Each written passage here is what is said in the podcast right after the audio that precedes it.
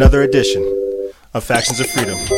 I'm your host, Noise Era, Freedom Faction, whichever one you prefer, and I have titled this episode Criminalizing Dissent, the Coronavirus Chokehold, and Elite Extraterrestrials. Why? Well, outside of a six year old girl getting arrested for a temper tantrum, we decided to take a, take a little detour over there to China, see what's going on with the coronavirus. Outside of them snatching people, detaining people, rewarding individuals for uh, reporting other individuals, we see what's going on. Is this epidemic really what they say it is, and what kind of implications does it have for society? We finish off the actual transmission talking about how the elites actually are extraterrestrials. Like, not like a conspiratorial way, not like they're reptilians or anything like that but because they're so disconnected from society and reality that we got aliens walking around amongst us, and that's not a good thing. No, it's really not. Yeah, really, really crazy episode. A few quick updates before we get the episode started with you good people. If you didn't listen to the episode that we did, the minicast we did earlier this week, you guys are missing out. We talked about the left-hand path on the second hand, on the second side, uh, but we talked about the upcoming collapse and other things that are going to set the stage for the crazy, chaotic world we're seeing. Yeah, really, really powerful stuff. Um, and if you guys haven't caught on, we've really been pushing our exclusive members program.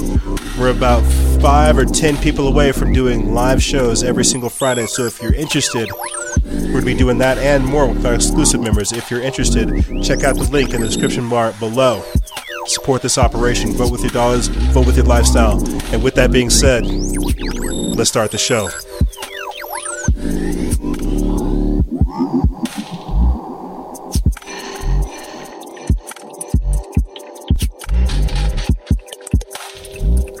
Salutations, my friends. And thank you for tuning in to another edition of Factions of Freedom. I'm your host, Noise Era, Freedom Faction, whichever one you prefer, and this is show number 1005, season 10, episode 5.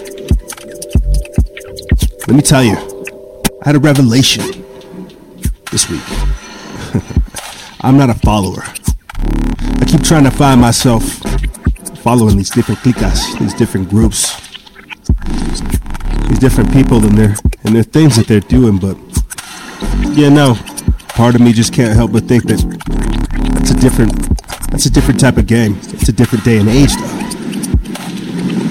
You see, gang, ladies and gentlemen, it's not business as usual. The same way that we have all these marches and these protests, people think that they're causing change, maybe in their own lives, for sure. But no, it's a different day and age. You see, when I tell you that we're working on different movements, different things, social media is just one thing. Now we need to start talking about three dimensional real world action. Yes, shouting and trying to make our point heard is important, but also creating systems and infrastructures that back up our words with actions is also equally as important. You talk about this with Minds.com, Brighteon, BitChute, alternative video streaming platforms because that is the way of the future. Vote with your dollars, vote with your lifestyle. But what happens if you want a lifestyle that maintains this level of freedom? You know, just at the end of last week's episode, we talked about the splintering of humanity. Well, what would that look like for society to have this kind of splintering take effect? Take effect, you see. There's a lot of different things going on in the world. But what I'm trying to tell you is that there are people working on different projects, different operations to try to get our viewpoints heard.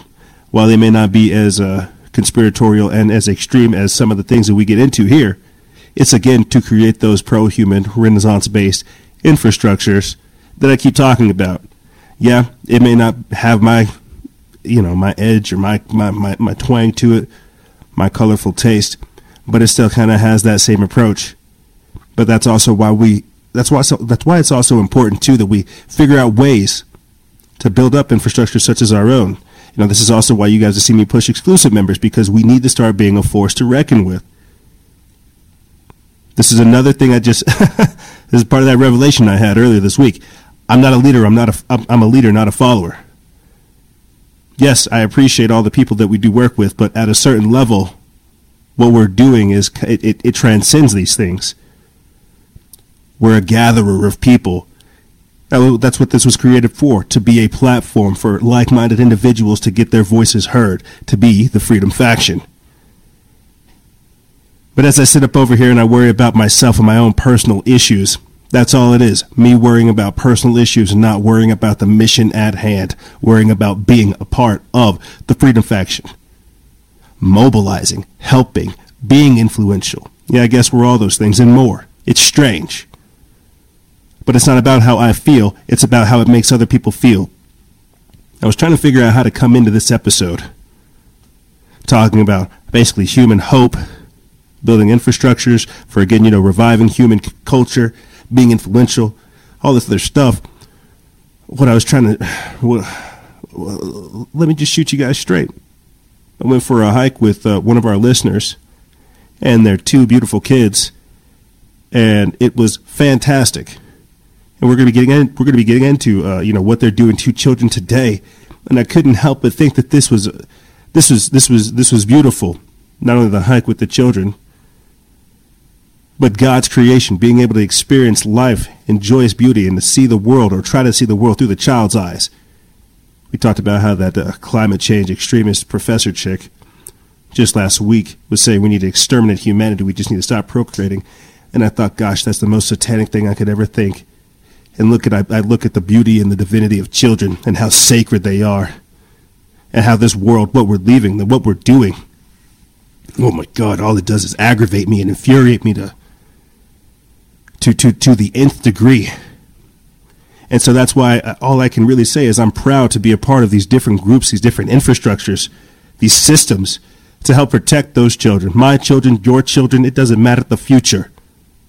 To still have some semblance of hope, dignity standards, you know, what we care about. Again, reviving human culture. And I say this because I, I, I guess I read the news too much or I pay attention to these, these, these, these strange things of society so much that when I encounter actual God, whenever I encounter actual grace and beauty, I feel so wicked and dirty because I'm filled by the knowledge of all this babbling nonsense, this Babylon bullcrap. You know, the debates were just last the other day just just uh, just yesterday. You know, and it's funny to see them eat their own. I keep saying that it's a clown show the whole time. Uh, but while this is a clown show, that's a representation of the country that nobody can ever get on uh, mutual ground. What I'm trying to again talk to you guys about is this pro-human Renaissance-based future, and how it's leading the, letting the spirit guide you instead of politics. People have become control freaks, disassociated from reality unable to get their hands involved with the earth, slow down and pay attention to uh, pay attention to things, slow down and smell the roses. Really take the time to understand, like again, God's will and so much more. I don't know. It's it's it's it's a there's a spirit working, and we've been talking about it for so long that to see so many people afflicted by it, and to be able to take time to actually see like the influence that we've made doing this type of work, you know, just the the day and night, the stark uh, the, the stark contrast is just so bewildering that I don't really know what to say these days. And that's kind of why I just stick more or less to the work and try to help people along the way. It's crazy being a hopeful and influential figure, not only in uh, your immediate life, but around the world. And it is, it's not so much a burden, but it's a, it's, it is a, it is a humbling blessing that I hope you all get to enjoy and experience because that's what it's about. Being able to light the spirit of others, liberating them, helping them find their truth. You know, and I think because again, I, I focus solely on getting the content out and doing this type of work that when I take the time to smell the roses, uh, be appreciative of all the good, all that the good Lord above has given me and those around me, and again, what we're going to be doing here in the future, it just it it it seems unreal, uh, and it also seems again just humbling. And so I want to thank you, the audience, for making this possible because you guys have been here for a long period of time. Um, clearly, that's why we're here, right? Because of the audience and what we do, right? But you, you, you get what I'm saying. It's a humbling experience, and I can't say that enough.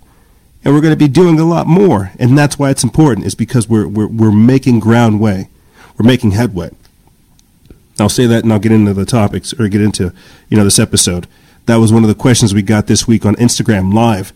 Uh, How do we get back into the winning mindset? How do we win like those before us? We recognize how we already have won.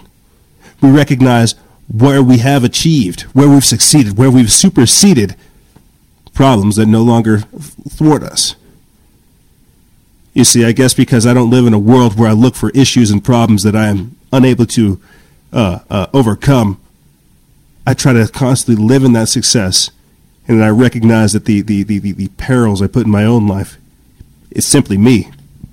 Yes, there are all these real existential crises and all these uh, all these other external issues going on, but you can do something about it in your own life, and that's what's important: is recognizing where you have won so that you can continue to win and inspire others. And like I said, gang, there's so much stuff happening in the background that if I told you on air, it would sound like I'm bragging, and I'm not trying to do that.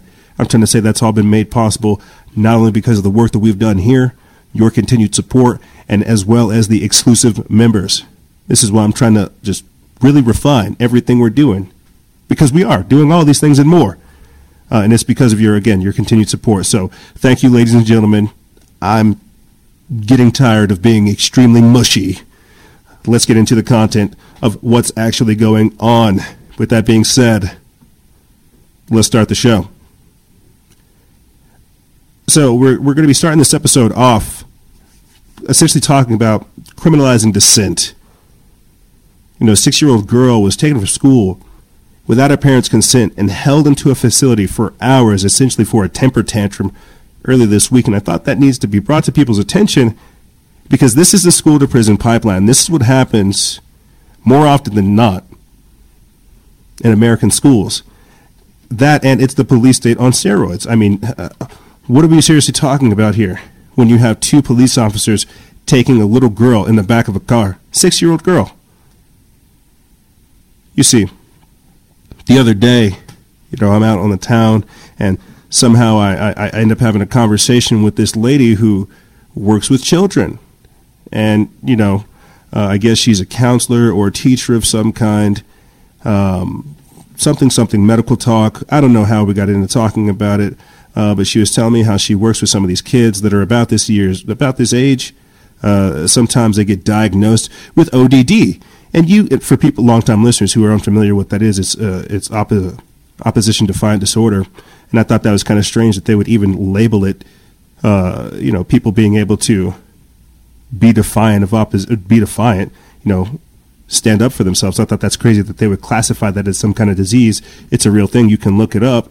Uh, and now they're actually diagnosing children with this disease, with opposition defiant disorder. It's to where people who who who have questionable, uh, who people who don't trust authority, they're getting diagnosed with this. Children, and so, continuing on with the conversation I had with this lady, they say that some of these kids are being given Valium, uh, other pharmaceuticals, and other psychotropic drugs at the ages of around this age because they're they're they're throwing temper tantrums. I'm like, so you're telling me, having this conversation with this lady in public, you're telling me that you guys are drugging children, and you're having to take care of essentially drug kids. You have to ask them sometimes if they took their medication before they go out and go play recess. And she tells me again, you know, going into the details of it, that it's something about the pharmaceutical companies and how they dictate it to the insurance companies about the proper medications that the kids can take, and then blah, blah, blah, blah. It's crazy. And so my point behind telling you this story is that whenever we talk about, you know, active shooters or just, you know, kids that have these psycho, these psychotic breaks or, you know, these kids who have been on Zoloft or some kind of, you know, again, some kind of psychotropic drug their entire life, that's not far fetched. When I tell you that people are disassociated from reality, you know, there's not a lot going on upstairs. They're, they got the fluoride stare. Think again about how many different poisons are being thrown onto children already. Some of them deliberate, some of them accidental, uh, and some of them just kind of happenstance. So the point behind this is again the reason why I say say all these things. Think about how many different poisons and how many different uh, things that are afflicting humanity to dumb us down, from the lead in the water, the arsenic, uh, you know, the, the fluoride, clearly, uh, the Zoloft that I just mentioned there, and so many different things. It's trying to dumb humanity down. That is the point. Uh, so let me get into this article and I'll play this quick video for you guys. This comes from the Free Thought Project. They put this up February 17th. It says, six year old girl taken from school by police without parents' consent. held in a facility for 48 hours for a temper tantrum. It says Marina Falk received a horrifying call from school earlier this month in regard to her six year old daughter, Nadia. Officials from Love Grove Elementary School called Falk to tell her that police had taken her daughter because she had been acting out. Without her consent, authorities essentially kidnapped a six year old girl and held her in a facility for two days. Falk never received a call when her daughter acted out. Only after she was taken by police did she get the call. Quote, I was alerted of an incident after she was Baker acted, Falk said. And so here, I'll just play the clip for you guys. This is uh this is crazy.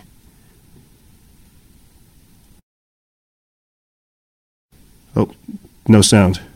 The police calling the school because her teacher says the girl had become a danger to herself and others. Thank you. Yeah, I got a police car. You want to ride with me? Notice that.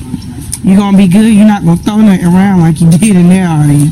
You gonna be nice to me like you been? Good deal. Police body camera catching the uh, event. The child was taken to a mental health facility for evaluation under a new law in the state aimed at addressing emotionally disturbed students. But the girl's mother says the teacher and police overreacted and her daughter has nothing more than attention deficit hyperactivity disorder. An apology would be nice, but it isn't going to fix the pain that I feel, knowing that my daughter may have been provoked because their staff were irritated or maybe had a bad day and didn't want to deal with a special needs child. The family's attorney says they the mother's angry after police removed her six-year-old Wow. girl with special needs. The police calling the Wow. Six year old girl with special needs taken to a mental health facility. That's kind of crazy to me. What do you say to that? What do you say to that? I'll continue on with this article and then I'll, I'll, I'll go in to explain what's, what comes next after just going ahead and taking kids. And I'll just go ahead and take them. I mean, this is if they don't go to drag queen story time, of course. If they have a normal temper tantrum for just wanting attention or not being able to communicate because they were somehow able to survive the autism giving vaccines, heaven forbid they were to throw a temper tantrum to be able to effectively communicate because they weren't receiving attention. Let me continue on with this article. It says when Falk called police to see where her daughter was, they told her there was nothing they could do. She said the officer told her, quote, there's nothing else we could do. Your daughter's completely out of control, and we were not able to de-escalate the, the situation. It's a six-year-old girl. According to the school, Nadia was alleged to have destroyed school property, attacked staff, and run out of school. She is six. Highlighting the reliance on the police state is the fact that this school is for mentally challenged children like Nadia. They are set up to teach children with mental disabilities, yet they couldn't find another way to handle this little girl other than having her Baker acted. In Florida, the Baker Act is supposed to, is to is supposed to confine truly mentally ill people who are dangerous. A six-year-old girl throwing a temper tantrum is hardly a danger to anyone.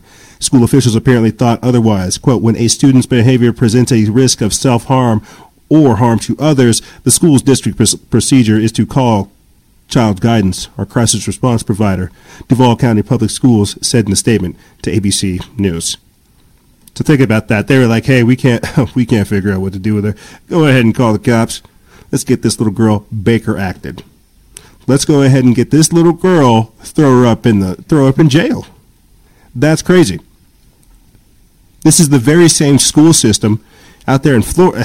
very same school system, ironically enough, out there in Florida, where they're putting uh, school resource officers with assault rifles because of the Parkland shooting. So this is where this is where kids are going. This is why people are preferring to homeschool their kids. This is why kids are saying, "Hey, I'm just going to unschool my child, get them out of there. I'm going to teach them how to properly integrate into the real world because what you're doing is you're conditioning kids. You're putting assault rifles in in schools. You're saying don't act out. School resource officers, kids getting choked up, tackled. It's crazy. So if you don't think the kids are going to grow up and have uh, anti-government or anti-police state views because of what you're already doing, traumatizing them as is, I don't know what to tell you. I mean, shucks, as a black man myself, having to have my parents tell me, hey, look, you know, when you get caught with your white friends hanging out, you know, don't act up because the cops will shoot you. You know, they look for a reason. Sad truth. and so, yeah, but uh, continuing on, the next point I want to get to while we're talking about criminalizing dissent into tyr- and tyranny rising, right here, this next article comes from Signs of the Times. It says, outed, outrage as Downing Street advisor backs eugenics, mandatory birth control, and drugging children. So it's already, you know, a thing with the whole pushing of cross-sex hormones. That was something we covered a lot last year. Children as young as, ironically, five, eight is what I remember the headline being. Children as young as eight years old being given cross-sex hormones. Now they're saying, you know what, this is a good idea. Let's give children birth control and Zoloft. Let's just let's let's just pacify the little buggers as soon as as soon as we can. Say, oh, your child, he acts out. Oh, why can't little Johnny speak? It's because since you know little Johnny came out the womb, you've been giving him pharmaceuticals that have inhibited its growth. You've you, you've essentially poisoned the child before he could even develop. So don't get me started on the vaccines. I think that's the reason why I'm just kind of trying to characterize and just joke about the lethal dangers that are surrounding simply our children alone. You see, this is why I worry. As a whole, this is why I worry. Let me get into this article. Says barely over a government rocking reshuffle, UK Prime Minister Boris Johnson's office have moved onto a fresh scandal, hiring an advisor who advocates eugenics, mandatory contraception, and giving children mind-altering drugs. Andrew Sabisky was one of the hires made by 10 Downing Street after Johnson's chief advisor Dominic Cummings made a high-profile call to the to stock the office with quote misfits and weirdos. Even the controversial Cummings might have gotten more than he bargained for as it emerged that 27 year old Sabisky once called for a, quote, universal contraception program to stop the creation of, quote, permanent of a permanent underclass, and also said that the benefits of brain boosting drugs, quote, were probably worth a dead kid. The revelations began when the Times uncovered an interview Sabisky gave to Schools Weekly in which he spoke in favor of giving children a dose of the cognitive enhancement drug modafinil. Quote, from a societal perspective, the benefits of giving everyone modafinil once a week once a week are probably worth a dead kid once a year. He said the researcher who describes himself as a super forecaster also highlighted the positive of eugenics in the controversial interview. Quote, eugenics are about selecting for good things, he said. Intelligence is largely inherited and it correlates with better outcomes, physical health, income, lower mental illnesses. Uh, there is no downside to having a high IQ except for short sightedness. Further revelations came in the mail on Sunday, which reported that Sabisky also posted to a website run by Cummings, saying existing vaccination laws could pave the way for mandatory birth control.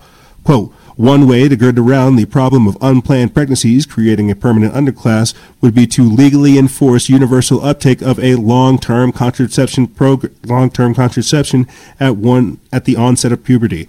Vaccination laws give it a precedent, I would argue. He also tweeted that, quote, women's sport is more comparable to the Paralympics than it is to men. So yeah, this is the guy that uh, Boris Johnson just hired saying these types of things, advocating for mind altering drugs and mandatory contraceptions. So you know he's down for mandatory vaccines. He's probably down for the global health security agenda, saying, hey, you don't know your health, you can't take care of yourself. Let me take care of you. And if you don't let me take care of you, kill yourself because you don't care about Earth. This is what's going on in society. These are the people given power lunatics and misfits freaks because it's not about aptitude, it's about diversity, right? They don't want to know whether or not you can do it. They're trying to just say, hey, we're inclusive. You see, what did I just read other than dribble? Insanity is what I feel like I read. Modafinil.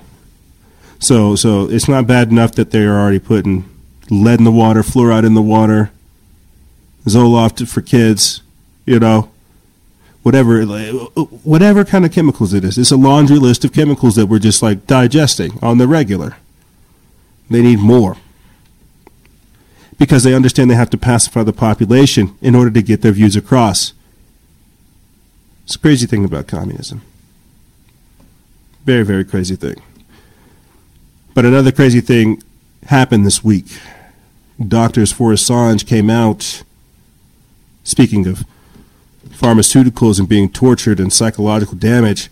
Doctors for Assange came out saying that he has essentially been tortured to death, effectively been tortured for death. They're concerned about him because he's been locked up for quite some time now. Everybody's forgot about him, all of his information. I mean, Donald Trump with, with WikiLeaks and all. Donald Trump's over there pardoning everybody. He actually said, "Hey, whoever's got Hillary Clinton's emails, release them." Boom. He released them. What happened? Julian Assange goes to jail, and nobody talks about him. So don't worry. We'll get back to the psychological trauma that they're giving to kids and stuff like that here in the future, because it is actually a very, very real thing. Uh, but but to speak a bit about modern day heroes. And I know some people will say it's all just controlled opposition. There's Illuminati card game, people behind that, this, that, and the third.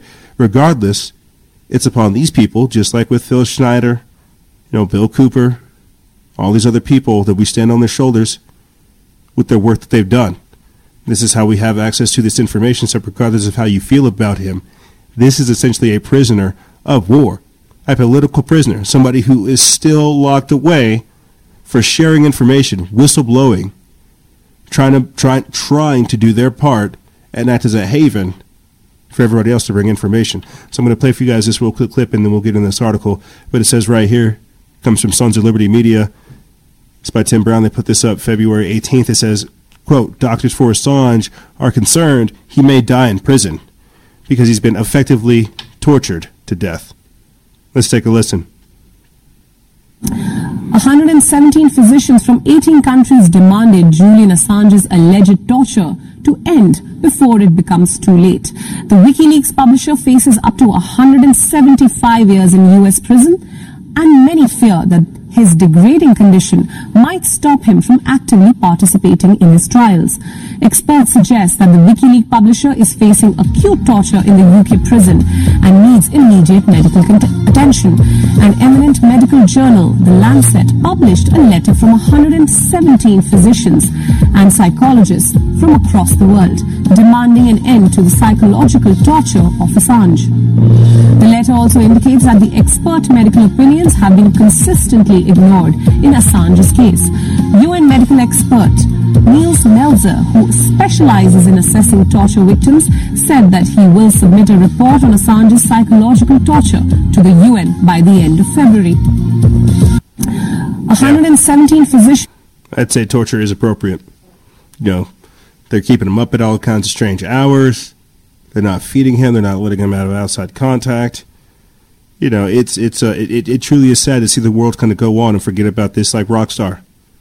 You know, I know we forget about all these crazy events. We'll get into the coronavirus and stuff like that next. But I mean, w- what happens? You know, people are more worried about Kobe Bryant, uh, this this latest rapper that died because of a home invasion. You know, but people don't care about these people right here. That's what's crazy to me. Let me get into this article. It says WikiLeaks founder Julian Assange continues to be abused in prison in the United Kingdom. Meanwhile, the Trump administration continues to seek his extradition to the U.S. to prosecute him, even though he was the one who exposed the corruption of the U.S. government. Yet more than 100 doctors are urging the U.K. to stop the quote psychological torture of Julian Assange. RT reports that WikiLeaks founder Julian Assange may die in a UK prison, having, quote, effectively been tortured to death claims Doctors, Doctors for Assange, a group of 117 doctors from 18 countries, in a recent letter published in The Lancet, a leading medical journey. journal. The letter, the letter says that Assange requires urgent medical care and has been exposed to, quote, prolonged psychological torture. The group once again asks for him to be moved to a university teaching hospital for medical assist, assessment and treatment. WikiLeaks editor in chief Kristinn Hrafnsson, on the other hand, has claimed that Assange's health is improving and he is no longer being held in solitary confinement.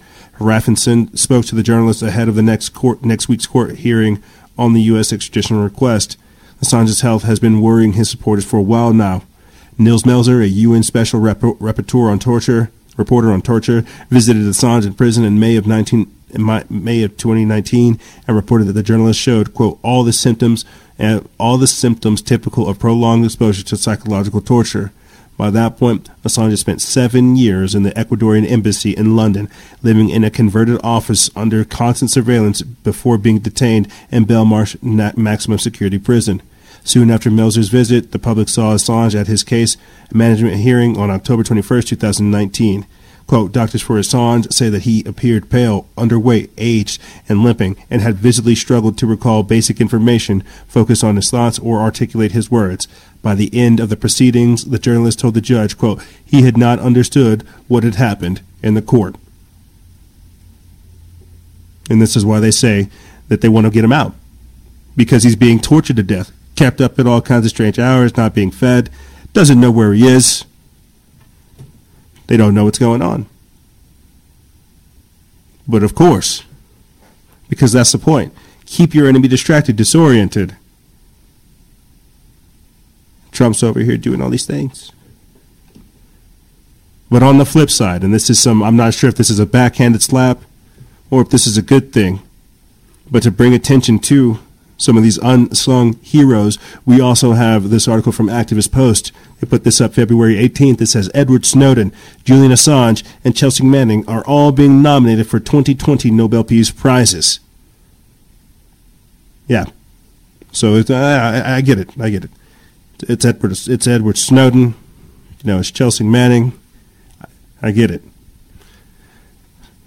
But this is still a good thing because these are still people bringing attention not only to the surveillance grid, to the corruption within the, you know, the countries, various other countries, governments, and things like this and more. It's important that we still highlight these people however you feel about them. These are still people who are knocking down doors and asking the right kind of questions so we can do these types of things. So we can have the availability of all this information because, believe it or not, they're clamping down because of these types of individuals. This is why censorship is here. This is why people get shadow banned. This is why people get memory hold and black hold because they don't want you to remember where these type of things start. Let's get in this article a little bit, and then we'll uh, we'll, we'll, we'll get into more information about the concept of criminalizing dissent. Uh, it says if two whistleblowers, it says two whistleblowers Chelsea Manning and Edward Snowden were nominated alongside WikiLeaks journalist and former editor in chief Julian Assange for Nobel Peace Prize of 2020 by 17 members of a German parliamentary group. Zaklin Nastic writes that I am one of the total of 17 members of a parliamentary group who have nominated Julian Assange, Chelsea Manning, and Edward Snowden for the 2020 Nobel Peace Prize. These brave people should not be criminalized but should be recognized and honored. The war criminals and their henchmen must be held accountable. We feel that Assange, Manning, and Snowden have to be recognized for their unprecedented contributions to the pursuit of peace and their immense personal sacrifices to promote peace for all. With the unveiling of U.S. war crimes in Afghanistan and Iraq and the global surveillance program of the U.S. Secret Services, the three have exposed the architecture of war strengthened by the architecture of peace. The full letter was published on the Courage Foundation's website and you guys can read it there. But they're basically trying to give the proper accreditation, because I can't get into it all, but they're giving proper accreditation to the works of people like Edward Snowden, Julian Assange, and Chelsea Manning, saying that regardless of whatever's going, whatever's happening to them now, however you feel, these people have exposed a very, very corrupt system that has had too much power for too long. And we need to do something about it. The very fact that these people are detained. You, uh, Edward Snowden can't even come back. And I get it. Some people say Edward Snowden's a creative puppet. You know, that he's there to counter people. I, I, I understand. It's the idea that we're asking these types of questions in the first place, that we're raising awareness about it. I'll tell you where the next whistleblower is going to come from because we're already starting to see a whole. It, when I tell you that there's a whole new ball game and I don't want to say rest in peace to Julian Assange or Edward Snowden or any of these type of people. I don't want to wish that on them. That's a curse. We want to wish them a long, happy life. They gave up everything so some people could have something. But we can already see a whole different ball game, a whole new playing field, a whole new landscape, a battlescape shaping out in front of us. You see, these people Edward Snowden, Chelsea Manning, and Julian Assange, they help with the global exposition of corruption, right? They, they help explain the global surveillance grid, geospatial intelligence, that stuff that, you know, we'll talk later in the future about in the third segment, but they help expose what's going on, the corruption, the, the five eyes, you see, the countries in the background. I think what what are the five eyes? It's like America, Russia, it's America, the UK, Australia, I think Russia and Europe. But um, it's five different countries that have access to that much different intelligence, five different intelligence, different groups, networks that uh, all share information. And Edward Snowden helped uh, bring that to awareness. And again, Julian Assange uh, helped bring awareness to to a lot of different things. Gosh, so many different uh, exposés from Pizzagate to Gary McKinnon, you know, to exposing Iraq War, so many different things. And that's what that's why it's crazy, because you would think that people like Anonymous would step in. You would think that different groups or different organizations or just people could step in and help uh, help pardon this man. But you know, it's it's he's he's he's going through the ringer, and so that's why you have people raising awareness about all these issues. And so, regardless of how you feel, these people are exposing this to the rest of the world. They're revealing this hidden corruption that's been there. So people have a conscious decision to make. Do they stay with it, or do they do something about it? But that's that's in our past. That's that's still something that we have to deal with today. Even though that is in our past, a new landscape though it's domestic. The domestic landscape, the civil war. Yeah, we're talking. Uh, they they expose what's going on with globalism for sure. These days, we're having a nationalism debate. What's going on inside of our own borders? You see, the world that we're living in is getting increasingly crazy, and so I do want to give Julian Assange, Chelsea Manning, and Edward Snowden their appropriate credit for for for being the heroes that they are. Uh, but as I said before, the new landscape that I see taking shape before us today is just that the landscape domestically. And what I mean by that is things like this. This next article comes from the Drudge Report feed. They put this up February 14th. It says that Border Patrol will deploy elite tactical agents to sanctuary cities. And we've spoken about this before, strangely enough, how there actually are ICE agents deployed out there. And I think what I worry about with these elite tactical agents are just military people, agents, snatching and grabbing people like they're the secret police. There was an article by the Free Thought Project uh, just a couple weeks back about how in New York they're uh, not not New York. I forget what state it was, but they're they're they're, they're enforcing the stop and frisk rule. So think about how authoritarian this is. Think, think about how tyrannical this is. And I get it. You'll have the argument, oh, well, they're illegal, EJ. And I won't say, oh, nobody's illegal on, on, stolen land. I won't say that. What I'm trying to say is the, the civility factor of all of this is going right out the window. We're having to get used to authoritarian and police style tactics, the same way that that six year old girl had to get used to being taken to prison for having a temper tantrum. You see how this is just, how the Overton window is just being pushed for us to just gradually accept authoritarian and tyrannical moves? That's what I have an issue with. And I get it. We're having an immigration invasion. Things like this, say it however you want. But my problem is, again, the civility factor. People aren't coming here to be treated like criminals. They're coming here because they've been criminalized as it is, victimized already. They come here to feel like a human being. And when we do these types of things, we lose that moral high ground. Let's get into this article. It says the Trump administration is deploying law enforcement tactical law enforcement tactical units from the southern border as part of a supercharged arrest operation in sanctuary cities across the country, an escalation in the president's battle against localities that refuse to participate in immigration enforcement. The specially trained officers are being sent to cities including Chicago and New York to boost the enforcement of, post, of, of the enforcement power of local ICE officers, according to the two officials who were familiar with the secret operation. According to agents, Uh, additional agents are expected to be sent to San Francisco, Los Angeles, Atlanta, Houston, New Orleans, Detroit, and Newark, New Jersey. The move reflects President Trump's persistence in cracking down on sanctuary cities, localities that have refused to cooperate in handing over immigrants targeted for deportation to federal authorities. It comes soon after the Justice Department and the Justice Department and the Department of Homeland Security announced a series of measures that will affect both American citizens and immigrants living in those places.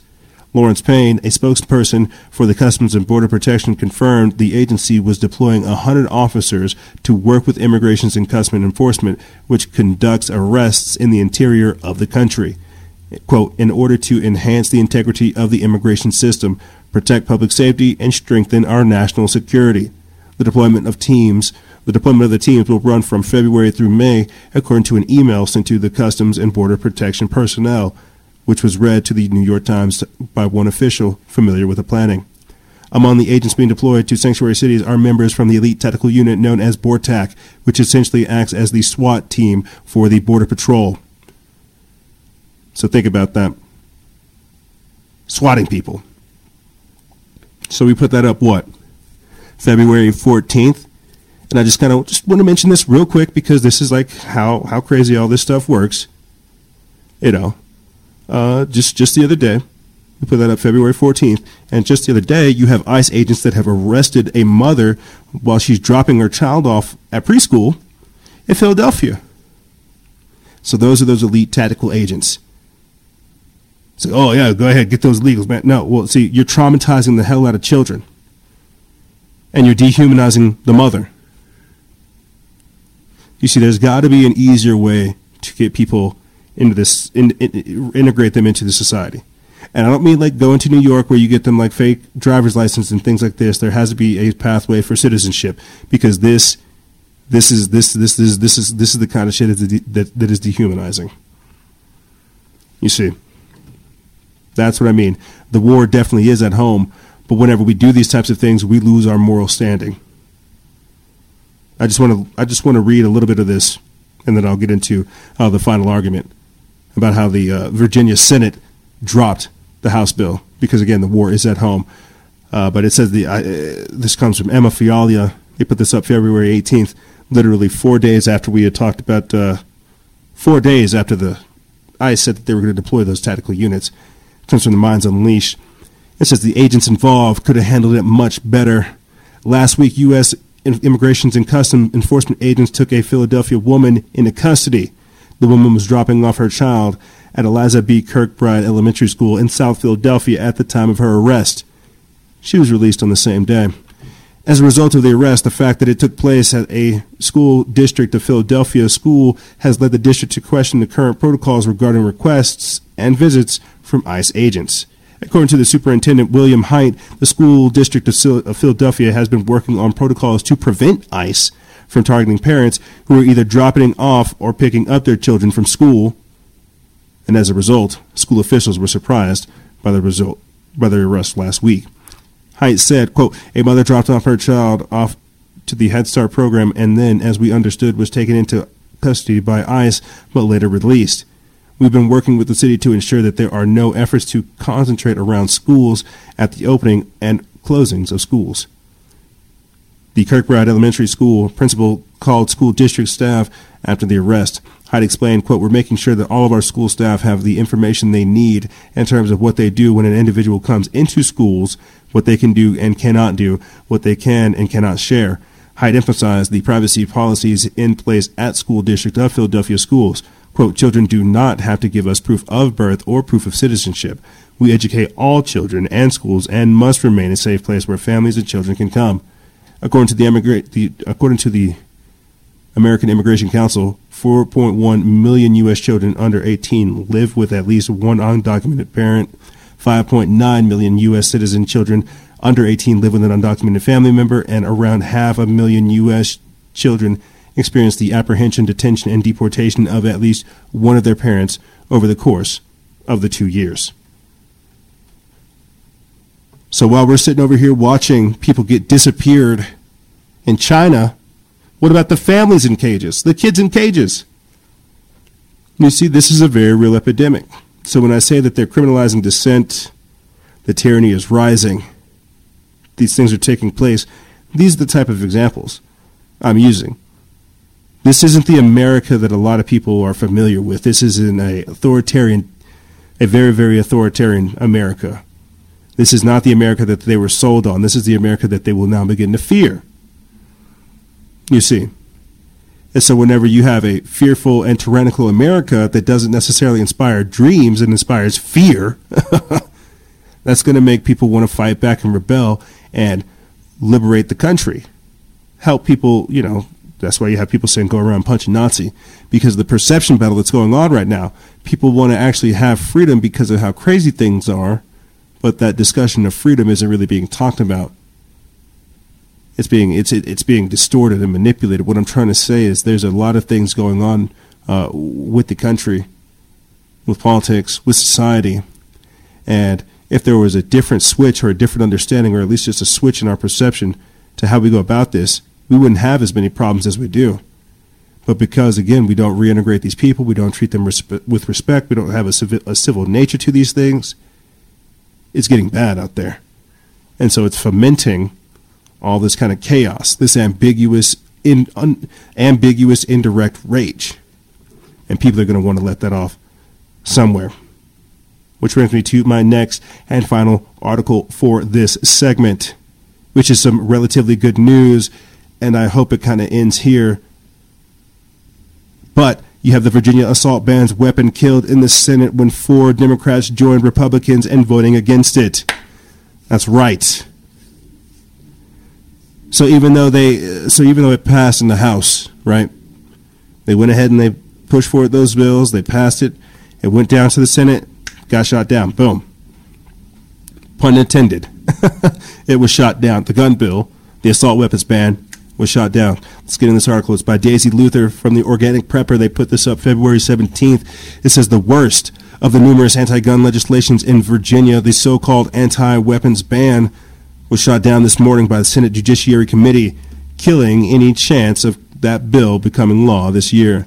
The alarming wording of HB 961 says that prohibiting any sales, it talks about basically criminalizing your ability to have it, have access to it, trade it, and so many different things. It was shot down. It's pretty unsettling. Uh, it says the most recent election saw Virginia turn blue through rezoning and a whole lot of money donated by one by none other none other than presidential candidate Michael Bloomberg. It's so blatant that even Washington Examiner referred to this as Bloomberg's gun ban. Virginians protested the outrageous spate of laws by a variety of means, turning nearly the entire state into Second Amendment sanctuaries, municipality by municipality, with other with one country or with one county going so far as to form an official militia to preserve gun rights. Tens of thousands of gun owners showed up to protest at the Capitol, lobby, Capitol on Lobby Day, a protest that was overwhelmingly peaceful despite the governor's attempt to paint the protesters as violent white supremacists. Initially, it looked like the efforts would fail when the House blatantly ignored the protest and advanced nine more anti gun bills the very same week. Several Democrats voted to the table. Fortunately, the Senate Judiciary Committee chose to chose the wiser course of the action against the most insidious of the bills, voting down HB 961 with a 10 to 5 vote.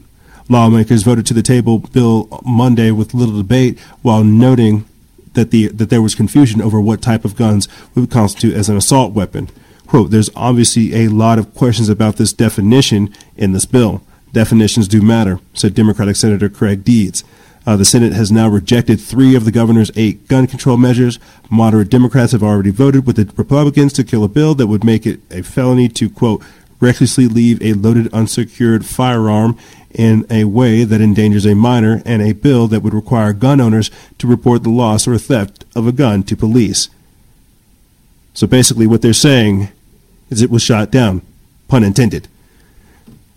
Because they want to criminalize the very idea of you protecting yourself. They want to turn you into a criminal. They want to make you the bad guy. Heaven forbid you want to protect yourself and you don't want to call the cops and roll those dice and hopefully not get shot in the face. Heaven forbid you don't want to trust the state to take care of everything. Heaven forbid you want to take care of yourself. You don't call the cops. You don't dial 911. So you're not in a situation to where you can.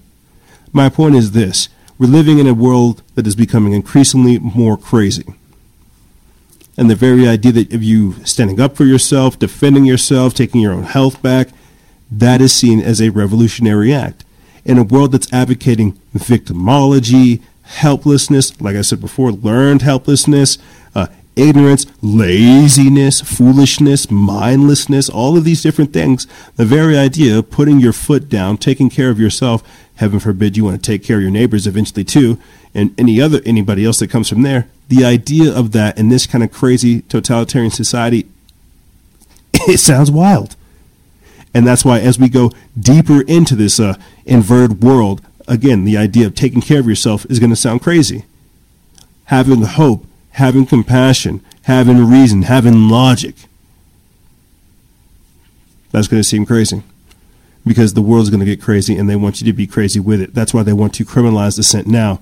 Get rid of this so that the idea of you protecting yourself, protecting others, well, that's an archaic deal. That's an archaic concept. No, it's not. What's archaic is this is this idea of just living life laissez-faire, as if there's nothing wrong with the world. That's archaic and that's dangerous. But I'll tell you what else is dangerous: being put inside of a global chokehold by a single virus.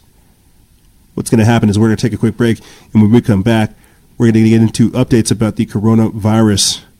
The U.S. military initiating a global plan for pandemics. That cruise ship, the Diamond Court, the Diamond Princess, two people apparently died aboard it, as well as a news blitz, a few different news blitz where I just fly through a whole bunch of different articles painting a picture to you about the lethality surrounding this coronavirus. We're going to be getting into this, this and more. Senator Tom Cotton saying that China is refusing to hand over evidence about the Wuhan biolab and more. We're going to be into the coronavirus chokehold on the other side. Ladies and gentlemen, don't go anywhere. This is Freedom Faction on Factions of Freedom, and I'll be right back right after this.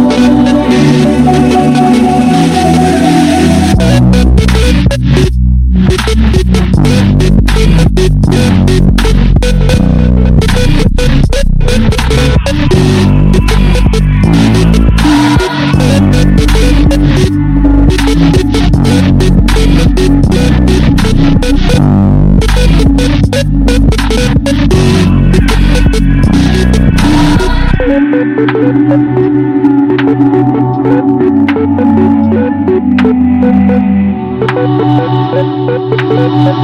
you.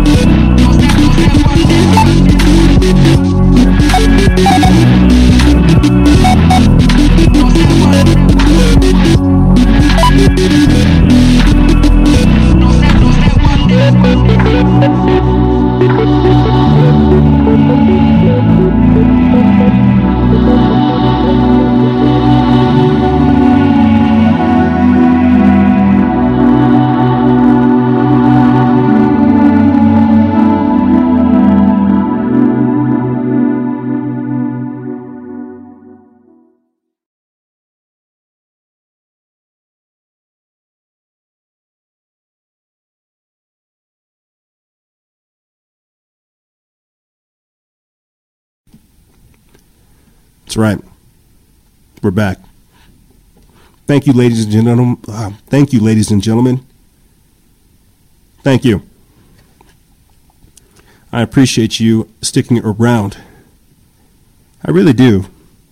You know, we are, I think, uh, we're like five or so members away from having a exclusive members show, like every Friday, which I feel like is kind of cool because now I have. Uh, well, I think what I'll end up doing is I'll do every other Tuesday for exclusive for for for the public Instagram show, and I'll just switch to doing every show Friday for exclusive members, uh, where we either take calls or we take uh, listener join-ins, uh, or we or we do like group discussions, whatever it is that they want to talk about at that time, or if we continue from the other week.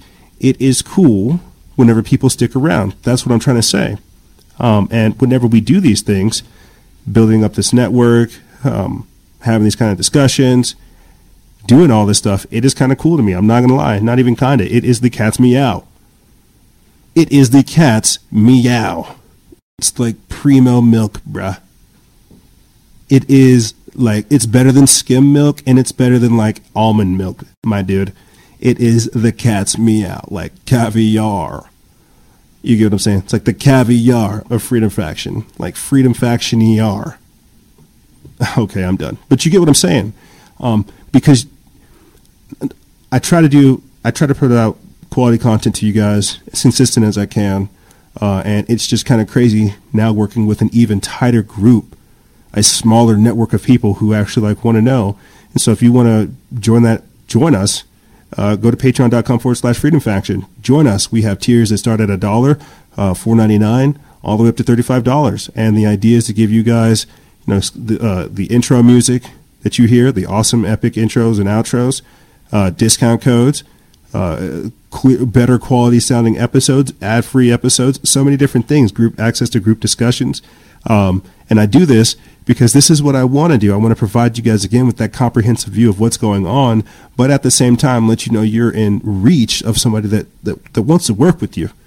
Because when I tell you that it's not business as usual, that these days that we're going into are going to be increasingly different, uh, that we have to do this, not only out of necessity, but because like it, it, because it's it's what we have to do. I don't know. I guess it is because out of necessity. In order for us to make even more of those pro-human Renaissance-based future, uh, Renaissance-based futures that I had to talk about at the start with you guys, we have to do these things now. The fact that we have this plethora of information, this wealth of knowledge, uh, all these different uh, these affiliates and these associates forward slash colleagues and so much more they need to be utilized. And so we have to start now. We have to build that network. We have to build the freedom faction. And so i guess this is my way of saying join our patreon exclusive program. Help us help you help us fight this. Vote with your dollars. Vote with your lifestyle. Didn't mean to do that plug but that's my way of saying i actually do care about you guys uh, what we do here, it is a labor of love. That's why I don't consider it work at all. But speaking of work, there are people working tirelessly to uphold us, tirelessly to arrest us, tirelessly to cripple us. You know, I'm going to play for you guys. I'm going to read an, an article from you guys uh, because I was just going over it a few I was going over it. I was thinking, putting the episode together, you know, and just something told me, talk about this. What are you trying to talk about, EJ? I'm trying to talk about Elon Musk predicting that civilization may collapse by 2050. I'm not getting into this full article, but I want to read a little bit of it and then play the clip for you guys where you hear it from himself.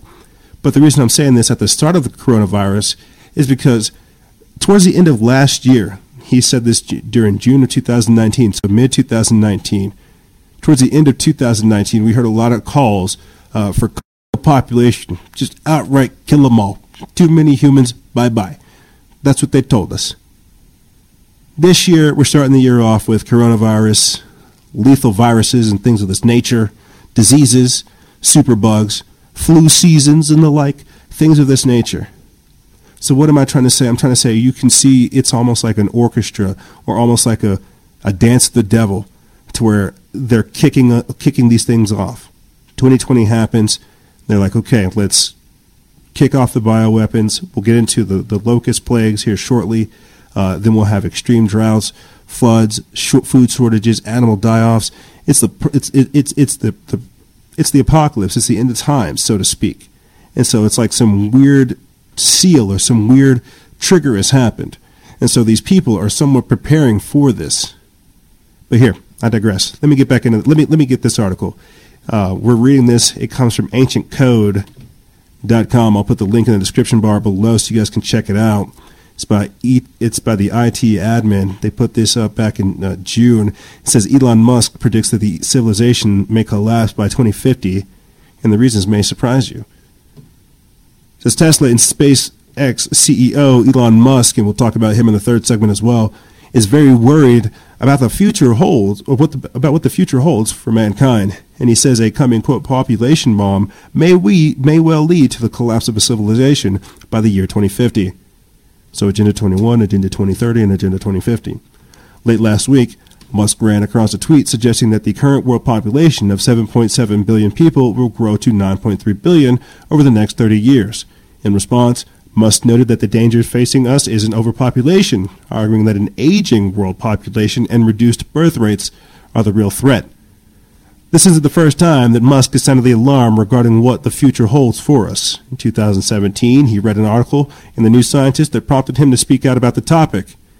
The article, according to Futurism, presented a dystopian view of what might happen as the world's population ages. Quote, the article argues that the decreasing fertility rates are, are indicative of the world's population slowly imploding rather than exponentially rising, a trend that will continue until we reach some form of crisis points. As it stands, half of the world's countries have fallen below the replacement rate for developed nations, which is, on average, two children per woman. If this trend continues, countries like Germany and Italy will see their populations decrease by half over the next 60 years. Musk made it clear that he too wasn't exactly bullish on what awaits mankind. He discussed the issue with CNN. Musk also warned that artificial intelligence is a very real threat to human existence, a Vanity Fair reported in April of 2017. And I just want to play real quick for you guys the video uh, because what you have to understand with Elon Musk and a lot of these other wizards with their predictive programming, the same way that he's saying, watch out for AI it's going to take you over here. Take my brain chip. It'll save you. You have to watch out for what these people say because they speak with they speak like snakes with forked tongues. So you gotta you gotta you gotta be careful what they say. So why would they be planning for a civilization-wide collapse? Sterilizing children, scrambling their, their, their hormones, toxifying the environment, birth strikers. Uh, what did Bernie say, what did Bernie say abortions for climate change, you know? Kill yourself for climate change, cannibalism for climate change. you, you, you, know, these are the things that would make a civilization collapse. And we've talked about it time and time again uh, how the, the, the, regeneration versus the degeneration, uh, the replacement rates, the great replacement agenda, all these different things. So I want to start this segment off before we get into the coronavirus, speaking about these things, because again, it's like some weird satanic orchestra. But here, let me play for you guys this quick video, and we'll get into the coronavirus afterwards.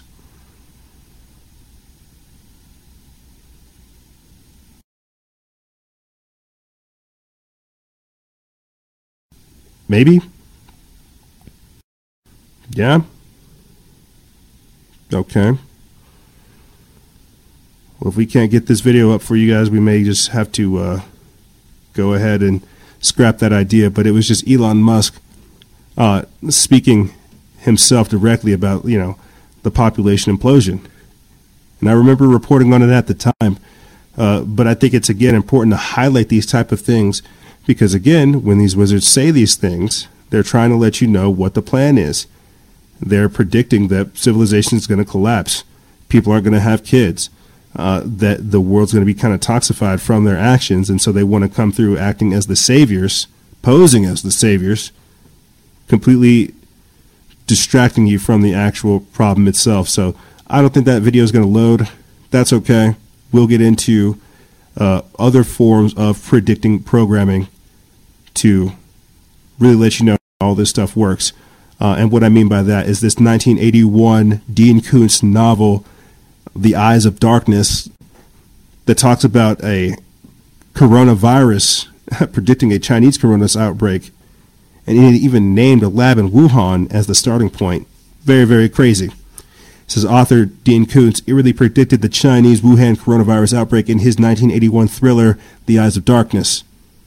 What are the chances, you may ask, of a thriller author like Dean Koontz writing a, bi- a book 39 years ago predicting a killer coronavirus? Before you answer that, add to the question what are the chances of also correctly calling it out and not just starting in China, but in the Chinese city of Wuhan in a lab? So just keep all this stuff in mind when we're talking about Event 201. China buying buy, uh, buying weaponized diseases from America from Harvard scientists. just keep that type of stuff in mind. Remember, that was something that we reported on a few weeks ago too that hardly got any attention. They're completely swiping that up underneath the rug, up underneath the rug.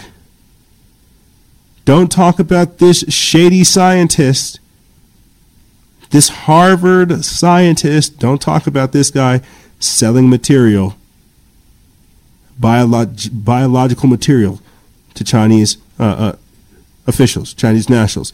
Don't you talk about that at all. Don't talk about uh, Aldrich Ames.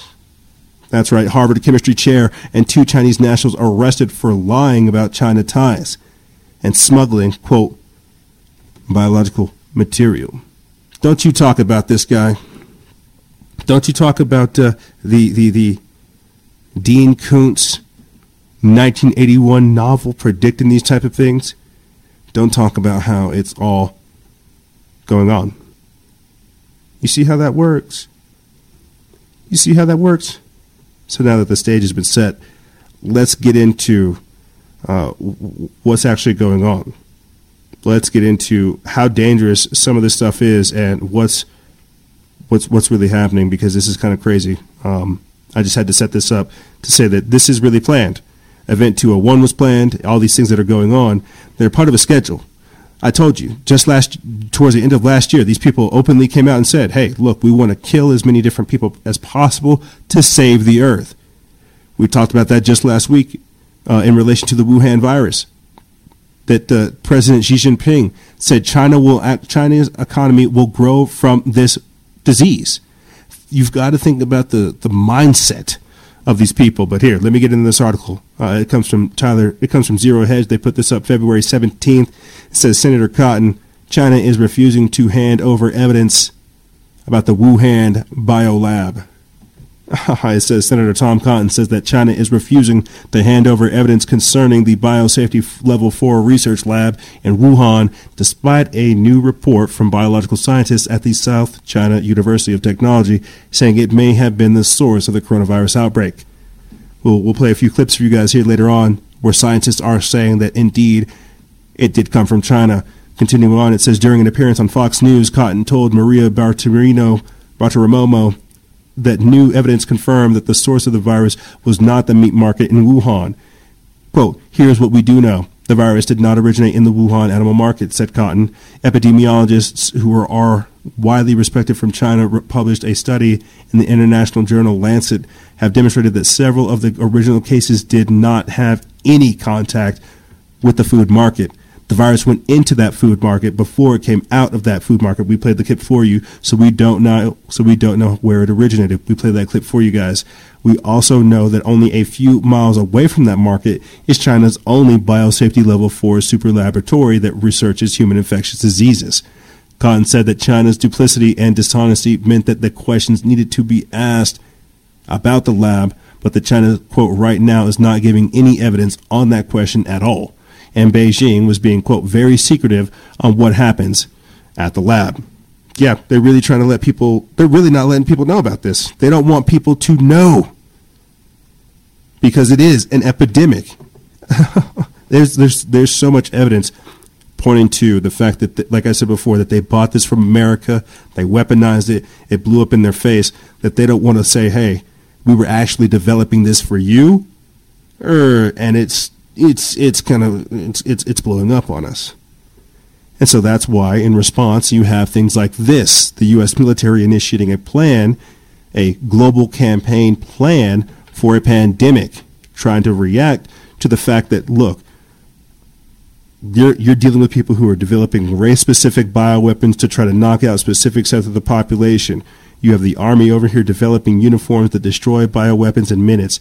You have them saying, "Hey, look, we need to be prepared for these these these type of things that are happening because we're entering into a new type of warfare. It's not just going to be bang bang shoot 'em up, you're dead." And we've talked about this before on Instagram Live and on various shows as well. The evolution of warfare we are now in the biological warfare stages. So when I say the coronavirus chokehold, well, you can have business still, even if you're doing trade with your enemies on the surface. This is that behind the scenes shady stuff that kind of blew up in everybody's faces. And this is that black swan event that we talked about last week. That's why everybody's being ch- put in this chokehold because it's much more dangerous. Again, remember that last week we talked about the Pentagon building 11 coronavirus quarantine camps near near major airports on military bases. This is becoming a literal epidemic. You see, you have them deploying troops, medical troops to handle all this. It's becoming an epidemic. They're trying hard to keep this underneath, to keep this, you know, under wraps. People are freaking out. That's for sure. They're doing their best to keep this controlled, but people understand that this is an epidemic. I'll tell you guys this, and this is why I have to, again, point you guys in the direction of our website and our My Patriot Supply affiliate. I think it's crazy because we've been affiliates with them for a while, but we, we're, we're, we're just now care, we're pushing them because of this. It's crazy. What I'm trying to tell you is we're getting sales, and it's crazy how much is going on. They're going to begin to raise prices because everybody else is getting sold out. They're not selling to FEMA. They're not selling to corporations. They're not selling to government. They're trying to give power to the, to the civilians. It, it, it, it is an epidemic. I'm beginning to ask the question what does the military know? What do the cops know? What do the banks know? What do the corporations know that we don't know? We, we, we've seen that the, the, the quarantine time has gone from 14 days to 28 days. The friend that I had that was in quarantine has now been released, but that was underneath the 14 day time period. So now I'm thinking, well, is this person going around infecting other people? And I'm just I'm just asking the same kind of questions you guys are. that's that's all I'm saying. That is all I'm saying. And so this is what's going on. We're all experiencing this together. Nobody's really kind of safe from it, and that's why again we're seeing a not necessarily a a, a, a fault in government, but we're just seeing how we really are unprepared for this level of a, of of an, of an event this truly is an epidemic. But here, uh, let me play for you guys this quick clip so we can get back into the news. It says that Chinese scientists say that the COVID 19 coronavirus could have originated from the government run lab. I want to play, play for you guys this clip so we can get it on record. Uh, and it basically just talks about that how scientists from China are saying, no, this is ours. I want, I want to read this for you just real quick and I'll play the clip from it's by Dean Garrison over there at Sons of Liberty Media. They put this up February 19th. It says, "Would China deliberately unleash the coronavirus to kill its own people?" A country that has struggled with overpopulation for decades would seem to have built to have a built-in motive. But is any government truly that evil? Some Chinese scientists seem to think so. The fish market story is seriously in doubt with the revelations of a secret biolab just 280 meters away. That's less than a quarter mile. Here's more from Arirang TV. As the world struggles to contain the new virus, a new speculation from the Chinese scientists who believe it may have originated at a research facility not far from the Wuhan fish market. While they say more research needs to be done to find solid proof, such labs are known to contain disease-ridden animals, including hundreds of bats. Our Kim Hyo-sun with the details.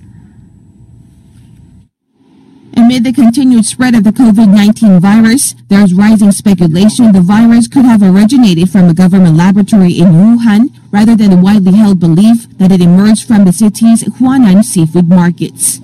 Citing a report published by Chinese scientists, a Chinese language newspaper published in Hong Kong, Mingpao, and the British daily The Mirror explained Sunday that the Wuhan Center for Disease Control, or WHCDC, could have spawned the contagion in Hubei province. According to the report penned by Bo Tao Xiao and Lei Xiao of the South China University of Technology, the research lab, which is only 280 meters away from the Huanan seafood market, kept disease-ridden animals, including more than 600 bats. It said that while it's plausible the virus was leaked from the lab and contaminated initial patients in this epidemic, more solid evidence is required through future study. The report also raised the possibility that the Wuhan Institute of Virology could have leaked the virus while it was carrying out tests involving Chinese horseshoe bats. Against such a backdrop, an article published by the Washington Times late last month is garnering attention as it raised the possibility that the disastrous outbreak could be the accidental result of biological weapons research. This comes as a renowned law professor at Tsinghua University in Beijing, Xu Zhangrun, is known to be missing after publicly condemning Chinese President Xi Jinping for failing to contain the spread of the virus at an early stage. He even added the condemnation could be the last message of his life. Kim San, Arirang News. As the world struggles to contain the new virus, a new speculation from the Chinese scientists who believe it may have originated at a research facility not far Wow. from the Wuhan fish market. While they say Wow. more research needs to be So yeah, they're literally saying, "Hey, we created this, and we actually condemn President Xi Jinping for not acting sooner." He's and, and the doctor that discovered, he's like, you know, I don't care if these are my last words. I want to make sure he knows he's condemned for not doing anything about this. And how many times have we played different clips from people in Hong Kong and China that are just like blasting President Xi Jinping and how he's handling things over there? Speaking of President Xi Jinping, let me get this other video up for you guys. It says that uh, China, China's Xi threatens more crackdowns as scientists say coronavirus may have originated from Wuhan labs. That's right, because people are raising voices about this, saying you're lying. You're lying to the people. You need to figure out how to do this. You need to figure out what you, you can't shut down your dissent. You can't quiet people simply because they disagree with you.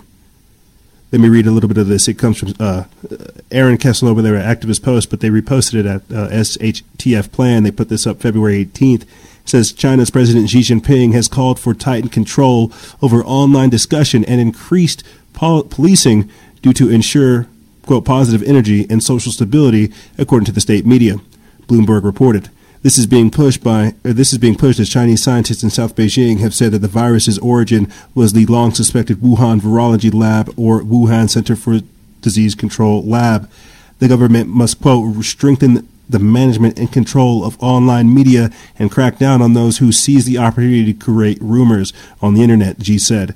Quote, it is necessary to increase the use of police force and strengthen the visible use of police. Xi said, calling for a crackdown on behavior that, quote, disrupts social order, including hoarding, media, hoarding medical supplies. This is amid a lockdown of over 400 million people forbidden from leaving the country and, in some even cases, their home. Xi's call to the police to police the internet comes after a Chinese professor, Xu Zhangrun, published a a rare public critique of President Xi Jinping over China's coronavirus crisis. The man was then placed under house arrest after his report, according to The Guardian. Let's play this video. And basically, what they're saying, and I'll play for you guys the videos. We've played videos. I, there are there's there's clips of fumigators just driving through towns trying to sterilize the the disease away. Uh, it's it's crazy what's going on in China. People being detained, having uh, bars put on putting on their door. Uh, people in white coats coming into like apartment complex and just like grabbing people and throwing them right out. It's nuts. But here, let me play for you guys this quick this quick clip, uh, and we'll get into more after that.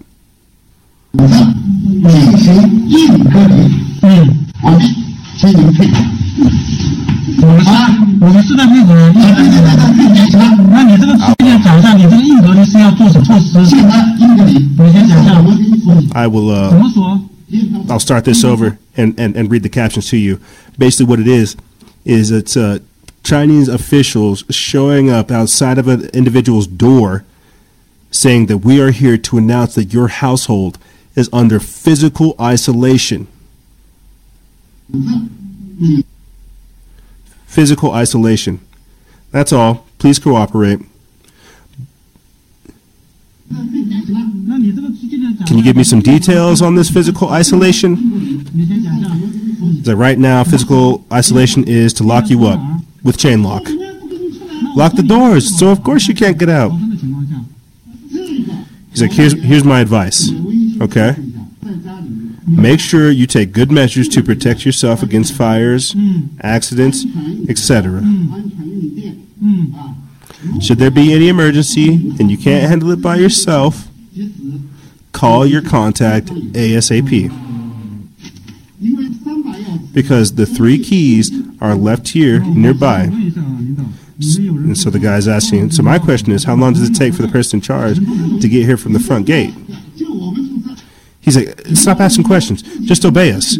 Take care of your own responsibility. Obey us. I'll put the link in the description bar below if you guys are curious. Uh, because basically what this is is this guy haggling with this this Chinese official saying, "Hey, give me more information. Why is this happening? You can't just come up over here to my house, come outside my come outside my door, and say you you you're under arrest." You see. But see that that would only work in a communist dictatorship, even if they're trying to get their hands around this disease. We've talked about it before how the World Health Organization uh, uh, Secretary General Tedros Ghebreyesus has praised President Xi Jinping of China, saying, "Hey, how you guys are handling this this this virus? It's superb. Keep it up." And what's even more crazy is some again some people are saying that this virus is a cover for President Xi Jinping using his social credit score system to begin uh, detaining people who are his political dissidents, people who do not agree with President Xi Jinping. The people reporting on these things, uh, doctors who are calling out the president over there, they're disappearing or they're dying suspectively of, of the coronavirus. Just keep that in mind. So I'm going to do a quick news blitz because we have a lot of different articles and there's no way that I can get through them all. I just want to kind of fly through the, heart, the, the headlines real quick. It says Chinese scientists conclude that the quote killer coronavirus probably originated from a lab in, in Wuhan. Uh, and that was from the SHTF plan. They put that up February 17th. It's by J.D. Hayes at Natural News. This next one uh, this next one comes by Mac Slavo over that SHTF plan. It says Chinese doctors beg for face mask amid coronavirus's continued spread. They put that up February 17th.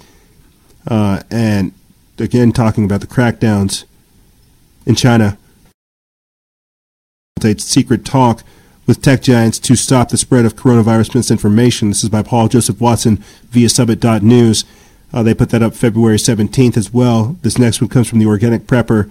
It says, Would we still have power and water if we had a massive quarantine or massive coronavirus quarantine in the U.S.? Asking the critical questions about the state of our infrastructure.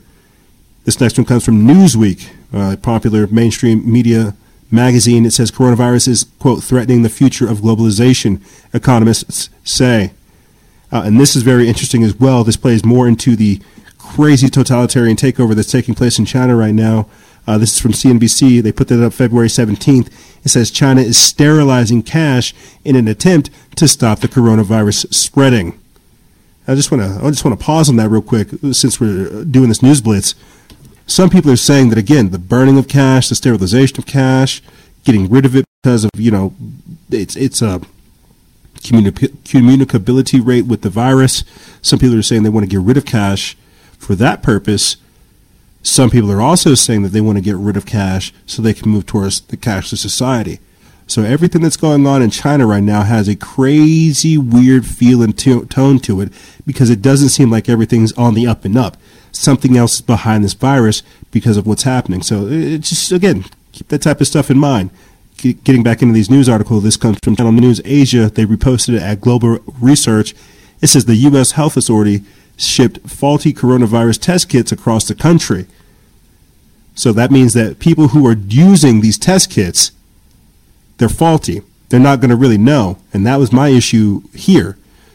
Well, I'll pull up the I'll pull up the, the, the coronavirus live tracker for you guys so we can see how many uh, cases versus deaths there are.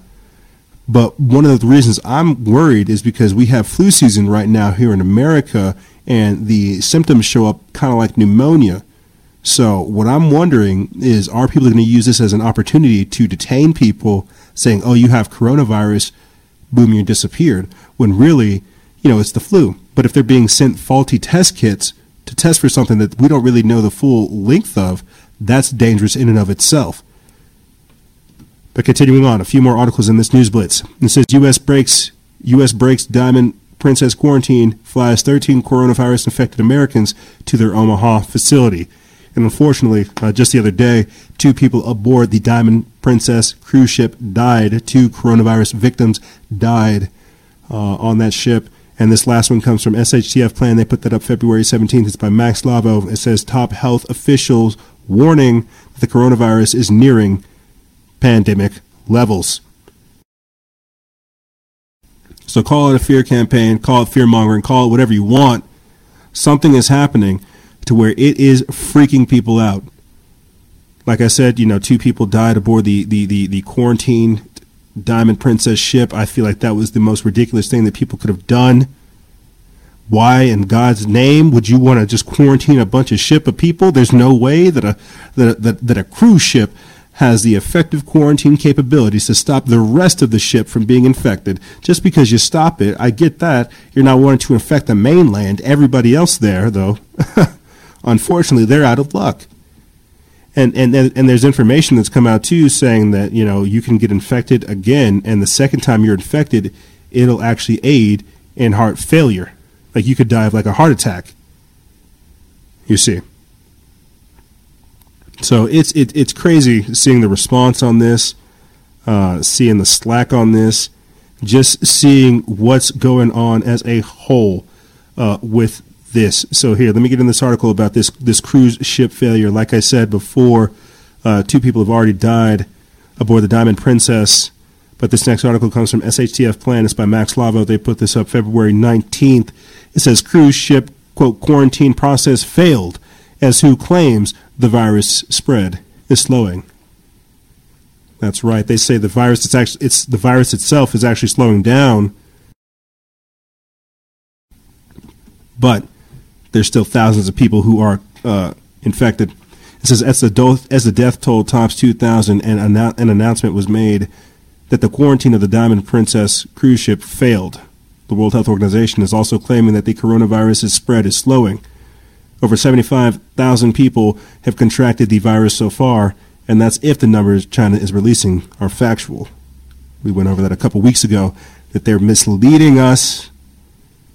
According to a report by The Blaze, some people have begun questioning the effectiveness of the quarantine process after an additional 88 passengers on board the Diamond Princess cruise docked in Yokohama, Japan, after they tested positive for the coronavirus on Tuesday.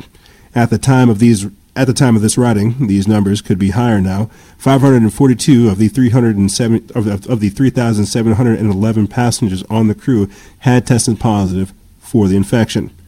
The coronavirus epidemic topped two benchmarks on Tuesday, according to new new numbers released by Chinese officials, with the 136 new deaths and 1,749 new cases reported. The global toll of the virus climbed above 2,000 and the total number of confirmed cases rose more than rose to more than 75,000. The majority of the cases have still been in mainland China. While this outbreak has been proven to be less deadly than SARS so far, the World Health Organization is saying that the spread is slowing. They are using the numbers given by the Chinese government to reach that conclusion. About 2% of the cases of the novel coronavirus are fatal compared to the 10% of the severe acute respiratory syndrome, SARS, uh, says said uh, WHO Director General Dr. Tedros, Tedros. More than 80% of patients infected with the respiratory illness experience mild symptoms and recover, while 14% experience severe symptoms such as pneumonia. Dr. Dr. Ghebreyesus said, citing a Chinese paper published Monday. The study that m- published Monday that studied more than 44,000 patients. Others say that this could just be a bunch of bogus numbers meant to calm the masses and keep them from finding out how widespread this virus has become. The Chinese government has not exactly proven themselves to be trustworthy when it comes to this virus, as they censor everyone and everything that dares to question the accuracy of their data. That's because the Chinese want to make sure that they have access over everything. In a communist dictatorship, they want to have control over everything.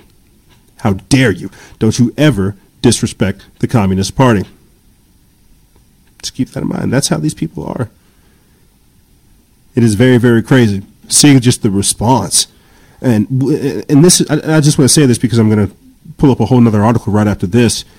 I just want to say this response is going to pave the way for what we're going to see worldwide. And I can just kind of think that when President Xi Jinping says that this virus is going to be good for the economy, I can't help but think of them trying to sell the solution, trying to sell us hazmat suits, quarantine procedures, drugs, because you know that's where drugs come from, right? Like I have an article that I, am going to get into. That's the, China makes our drugs. They make our vaccines. That's why they're sitting up over here shut, shiv- shipping us uh, fentanyl, killing us. You know that, right? So I can't help but think that even after they work through this, that heck yeah, this is going to be good for their procedure for, for their economy because not only are they a major producer around the world, but because the world will need a response to this, they're going to look to China for the solution. I can't help but think of this as like a long-term plan. I'm sorry, but here, let me get back into this. Get, get back into the news. Uh, more on the response regarding the coronavirus. Uh, this next article comes from Nima Harris of Newspunch. They put this up February 13th. It says China has deployed 2,600 military medics to Wuhan to fight the coronavirus. It says China has deployed 2,600 military medics to help tackle the coronavirus as the number of confirmed cases worldwide surpasses 60,000. We put this up several days ago. It says, according to the Chinese Defense Ministry, the first installment of 1,400 military medical personnel arrived in the city of Wuhan on Thursday. The news comes alongside reports that the Wuhan and Hubei party chiefs have been sacked. RT reports that the medics represent several branches of the Chinese armed forces, including the Navy, Army, or the Navy, Air Force, Armed, Armed Police, Logistic and Strategic Support Forces, and even the Rocket Force. The current reinforcements are not the first the Chinese military has sent to the region. Extra medical staffers have been relocated to the city to the man to man two makeshift hospitals that were built in mere days earlier this month. Meanwhile, the Chinese state media reported that Jiang Chaoliang, the head of the Communist Party in Hubei province, and Ma Guoqiang, the party chief in the provincial capital Wuhan, were both removed from their posts. Shanghai Mayor Ying Yong will replace the provincial head, while Wang Zhonglin, the party chief in Jinan, will take on the mantle in Wuhan. It was not immediately clear what prompted the outsters. Chinese state media tabloid Global Times reported that an inspection was carried out by the central government in Hubei, and, quote, a number of local officials have been questioned and punished for failing to fulfill their duties. So, yeah, you embarrassed the Communist Party we're going to go ahead and get you out of there. How dare you, like I said before, how dare you embarrass the Communist Party? I wouldn't be surprised, unfortunately, if these people were executed because that is how they roll. That's how. We're going to do another quick news blitz with you guys to, again, paint another picture for you, explaining how crazy these things are this next one comes from Health Impact News. They put this up February 18th. It says coronavirus. Who is controlling the information? Are potential government actions more dangerous than the actual virus? The World Health Organization claims, or it urges calm, said that the COVID 19 coronavirus is less deadly than SARS. This is from the Agence France Presse, AFP. They put that up February 18th, but it was reposted over there. Raw story It says the pandemic in the making. Japan is, quote, on the cusp of a coronavirus outbreak. This comes from Natural Blaze. It says Japan will use HIV drugs to treat the coronavirus. Now, I think that's kind of interesting because we actually talked about how some of the weird stuff going on with the coronavirus. I don't know anything about biology or viruses or virology. I'm not a biowarfare terrorism expert. I don't know. but some people are saying that the insertions with it, that it has like a similarity to it, to with to, to with HIV with AIDS. I'm not sure. Um, I talked about that just last week. How you know there was a Chinese scientist a few years ago, Ye Jiankui, who came out who made Lulu and Nana, uh, and then it was found out later that he made a third child that was HIV/AIDS resistant. But I just kind of thought that was strange because if it was HIV/AIDS resistant, and then a few months later we had this coronavirus that kind of resembles it, you you you you, you see the you see the the bow I'm trying to the lines I'm trying to connect there, the dots I'm trying to connect. But continuing on, uh, this next one comes from Frank Chin via the Asian Times. They put this up February 18th over there at Zero Hedge. They reposted it. It says coronavirus quote lab leakage report rumors are spreading. I'm sure they're talking about Wuhan actually admitting that they spread the virus. This next one comes from Andrew, du- Andrew Dunn by Business Insider. It says pharma giant Sanofi is developing a vaccine to fight the deadly coronavirus outbreak using its previous research on SARS. So they're using SARS as an example to create a vaccine. Crazy. And they already say that a vaccine's 18 months away. So they're already working hard. And we just went over this, but it's the how the quarantine process has failed aboard the Diamond Cruise, the Diamond Princess cruise ship. Over 500 people have tested positive for the coronavirus that quarantine process failed. If anything, they infected those people. Continuing on with the news blitz, we're talking about how they are burning money to fight the coronavirus. Burning money. This comes from Natural News. It's by J.D. Hayes. Says China is literally destroying cash now to fight the coronavirus. Is this now a new government digital currency mandate coming? Is, is that what's going to happen after they burn all the cash? So many different things. It's it is a pandemic. An epidemic in the making. We are literally witnessing history. It's crazy. This is crazy. I'm, I'm not sure really what to say other than it is crazy. Uh, and it really is truly on the beginning because I talked about it before. You know, the. Uh, I talked about it before how imagine the world not getting its supplies for just two months. Imagine what that would do. People not being able to get medical supplies, not being able to get food for two months. Do you have storable food? This is why I'm keep, I, I really keep trying to promote the My Patriot Supply stuff, the storable goods, the storable fo- foods. I'm going to begin carving out separate time to talk about this with exclusive members because as I told you guys during the during during the seasonal break and towards the start of this year, something told me to prepare, prepare, prepare. We are not prepared. We are aware, but we are not prepared. Start getting prepared. Finding out heirloom seeds, learning to plant, learning to garden.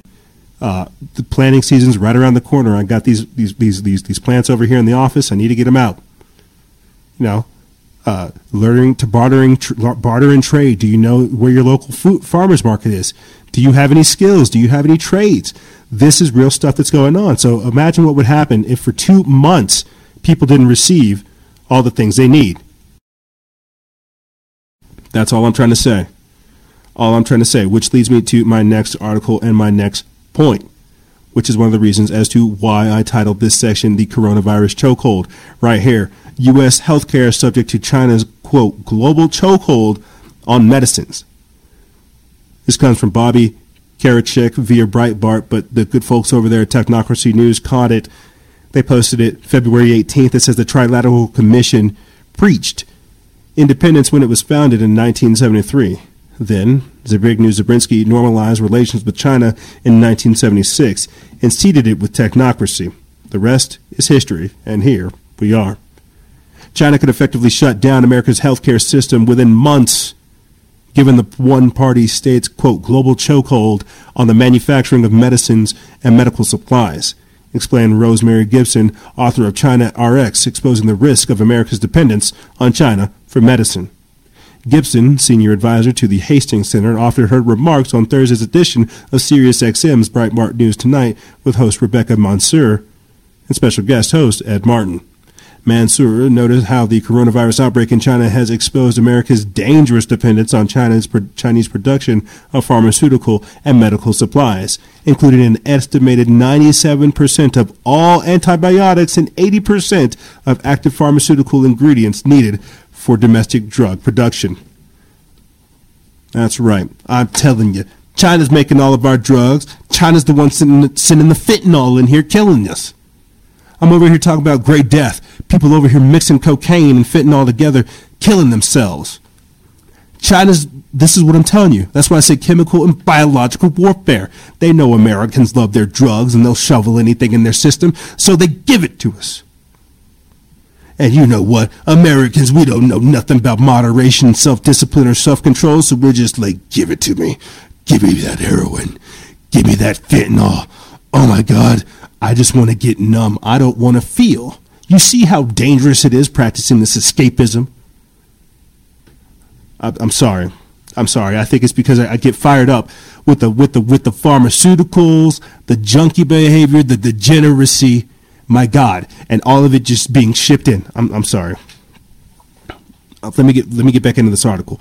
That's why I freak out because this is why people aren't healthy. They keep thinking they need drugs to get healthy. They don't know nothing about vitamins, about supplements, about nutraceuticals, nootropics. They don't want it. Water. Ugh, get that get that away from me.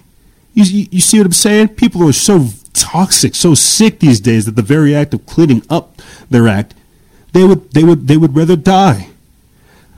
I'm sorry. I think it's just I look at how toxic we have become and I keep trying to say, oh, you know, it's cool, it's cool, but then you think, oh, the vegans are going to come through. They're going to talk about this. They're going to talk about our reliance on, on, on pharmaceuticals. They're going to talk about our horrible, like real, di- uh, our, our real diet uh, issues. No, they just get co-opted. And so I, it's just, it's, it's, it's all of it. I think that's why just, I, I, I freak out about it as a whole is because I look at the drugs that are being pushed on us. I look at the diets that are being pushed on us, the extremities that are pushed on us, the fanaticism that's pushed on us. None of it's about moderation. None of it's about discipline. None of it's about self control. None of it's about being real. You get what I'm saying? And that's, that's, that's a problem. That's a problem to me, at least. I'm sorry. Let me get back into this article explaining how China, the very same people who are who are basically exporting these diseases, can't even export us the drugs to take care of these diseases because the damn the damn things will be probably broken anyway. They'll, they'll, they'll be uh, diseased anyway. If the if it is if it can be contracted from human to human, we can only hope that some of these pharmaceutical agencies and companies who's ever producing these drugs that they practice some kind of uh, uh, uh procedure where people are clean so you, it's, I'm, I'm, I'm getting angry. I'm, I'm getting angry. Let me get back into this.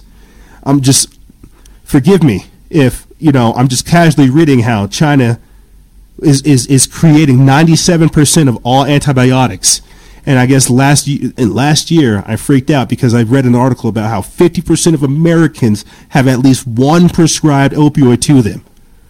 And I'm freaking out about them giving mind altering drugs to children. I'm just, I'm, uh, I'm just, I got to get back into, got to get back into this. This is why, this is, again, I'm saying this, I'll get back into this. This is why I promote staying vigilant, stay sober, learn that, learn discipline, learn self control, don't inhibit yourself. Let me get back into this article. It says Gibson said, quote, if China shuts the door on exports of medicines and the ingredients to make them, within a couple of months our pharmacies would be empty. Our healthcare system would cease to function. That's how dependent we are, Gibson said. Say, say there's a coronavirus outbreak in the United States. God forbid, and a lot of people end up in a hospital with severe cases. The medicines needed to care for them if they can't breathe or on a ventilator, fentanyl or propofol, are made in China. We depend on China for the raw materials. If they go into shock, the epinephrine and the dopamine we need to care for them, we depend on China. If they have a bacterial infections, we depend on China for the for the antibiotics. Many, o- many over-the-counter supplements sold in the U.S. are partly manufactured in China, Gibson noted. We can't make vitamin C here anymore. That comes from China. America has lost much of its manufacturing apparatus for medicines to China via globalization. Uh, Gibson explains. So I'm gonna, I'm gonna, clearly I'm gonna have to come back to that because this is something that is very serious. This is why Americans are sick. This is why our drugs are toted, or this is why our drugs are messed up. Like, this is something I didn't even want to put into this week's episode because I didn't have time to snap it away. It was an article from Newsweek. It says that, it, or from Common Dreams, it said 8 million Americans are forced to have to start crowdfunding campaigns to cover their medical costs. There was a survey that showed that. 8 million Americans, we see them all the time, help pay my medical bills to get little Johnny out of out of the respirator. Help help this, help that. And it sounds crazy, but this is what I'm saying. So I, I understand when people say free healthcare, but look at the society that we've that we've become. So the chokehold that we're in is because our the very same people we're doing these trade wars with, they control the drugs that, that, that basically keep America pumped up and alive. I, I, joke about Americans not being able to get access to Starbucks and McDonald's for two months. Imagine not being able to have access to, to unfortunately, to fentanyl to help you breathe. This is what's crazy about these things. This is how, convol- how convoluted and crazy stuff has become. So when I freak out about uh, about the, the, the, the Zoloft or the or the, the, the hydrocodone, the hydrocodone, the Lortabs, the Percocets, you know, the uh, uh, uh, the fentanyl, the, the, the all this stuff. It's because it's it's to habituate you. It's to turn you into a zombie, into a drug, into a drug addicted junkie, to where you're incapable of thinking for yourself. You're just trying to get your next high. And forgive me if I understand how Western society is when it comes to indulgence, when it comes to largesse, when it comes to escapism, when it comes to these things. We don't know about moderation over here.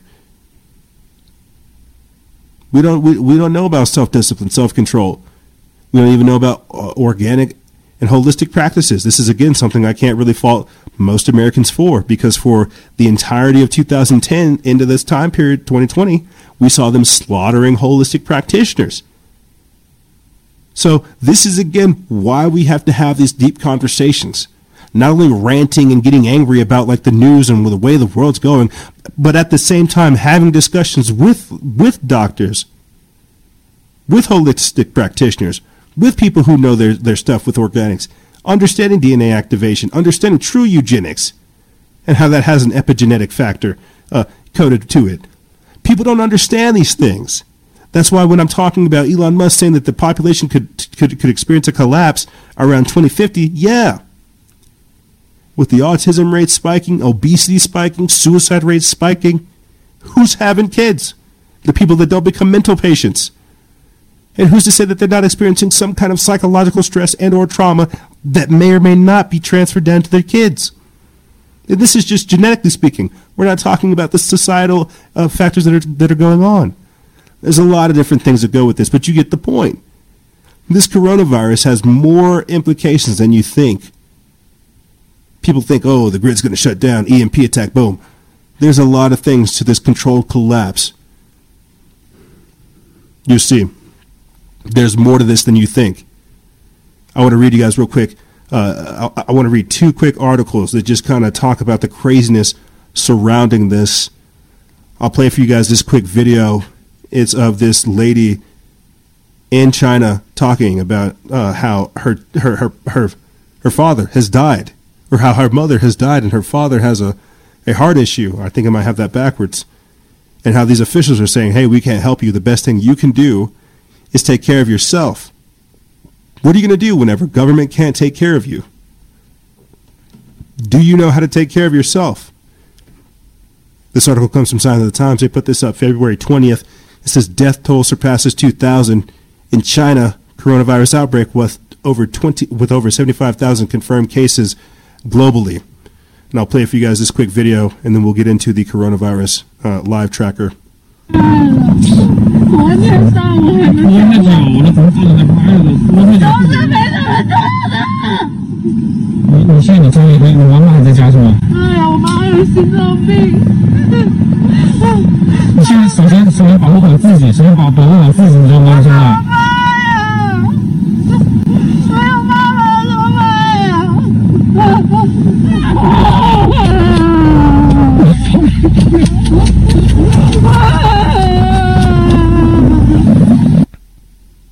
？Yeah. Says the viral outbreak gripping China has claimed over 2,000 lives, the vast majority in Hubei province, the epicenter of the illness, according to the latest, the latest official tally. More than 75,000 people have been infected to date. Health officials in Hubei province reported that 132 new facilities on Tuesday, a significant increase from the 93 confirmed days prior. However, even as the death and diseases tolls continue to climb in China and elsewhere, over 13,000 patients have recovered from the contagion, including 8,000 in Hubei. While the two confirmed coronavirus patients in Russia, both Chinese citizens, have recovered and were recently discharged from the hospital, Moscow on Tuesday announced a travel ban on Chinese nationals looking to enter Russia for work, tourism, or other private purposes. The restriction will come into force later this week. In order to, quote, mitigate global shortages on certain supplies needed to combat the outbreak, the World Health Organization announced that some 12,000 kilograms of protective gear would soon be shipped out of the priority countries. The equipment will be sent to 21 nations, according to World Health Director uh, General, General Tedros Ghebreyesus, who noted that a second shipment to an additional 106 countries would follow in the coming weeks. Confirmed cases aboard a cruise ship quarantined off the coast of Japan have soared to 542 after the most recent round of tests, which found 88 additional infections. The ship carries some 3,700 passengers and has become the largest epicenter for the deadly virus beyond China. Around 300 Americans were evacuated from the vessel on Monday on an emergency flight arranged by the State Department and are now in quarantine. 14 of them have since tested positive for the illness, though they are showed no symptoms on the flight back to the U.S. and were isolated from the rest of the passengers. An elderly couple aboard the Diamond Cruise Princess docked on the Japan or cruise ship docked in Japan, where 620 cases of the coronavirus were confirmed, have succumbed to the illness. Fatalities come as Tokyo allows hundreds of passengers to return home.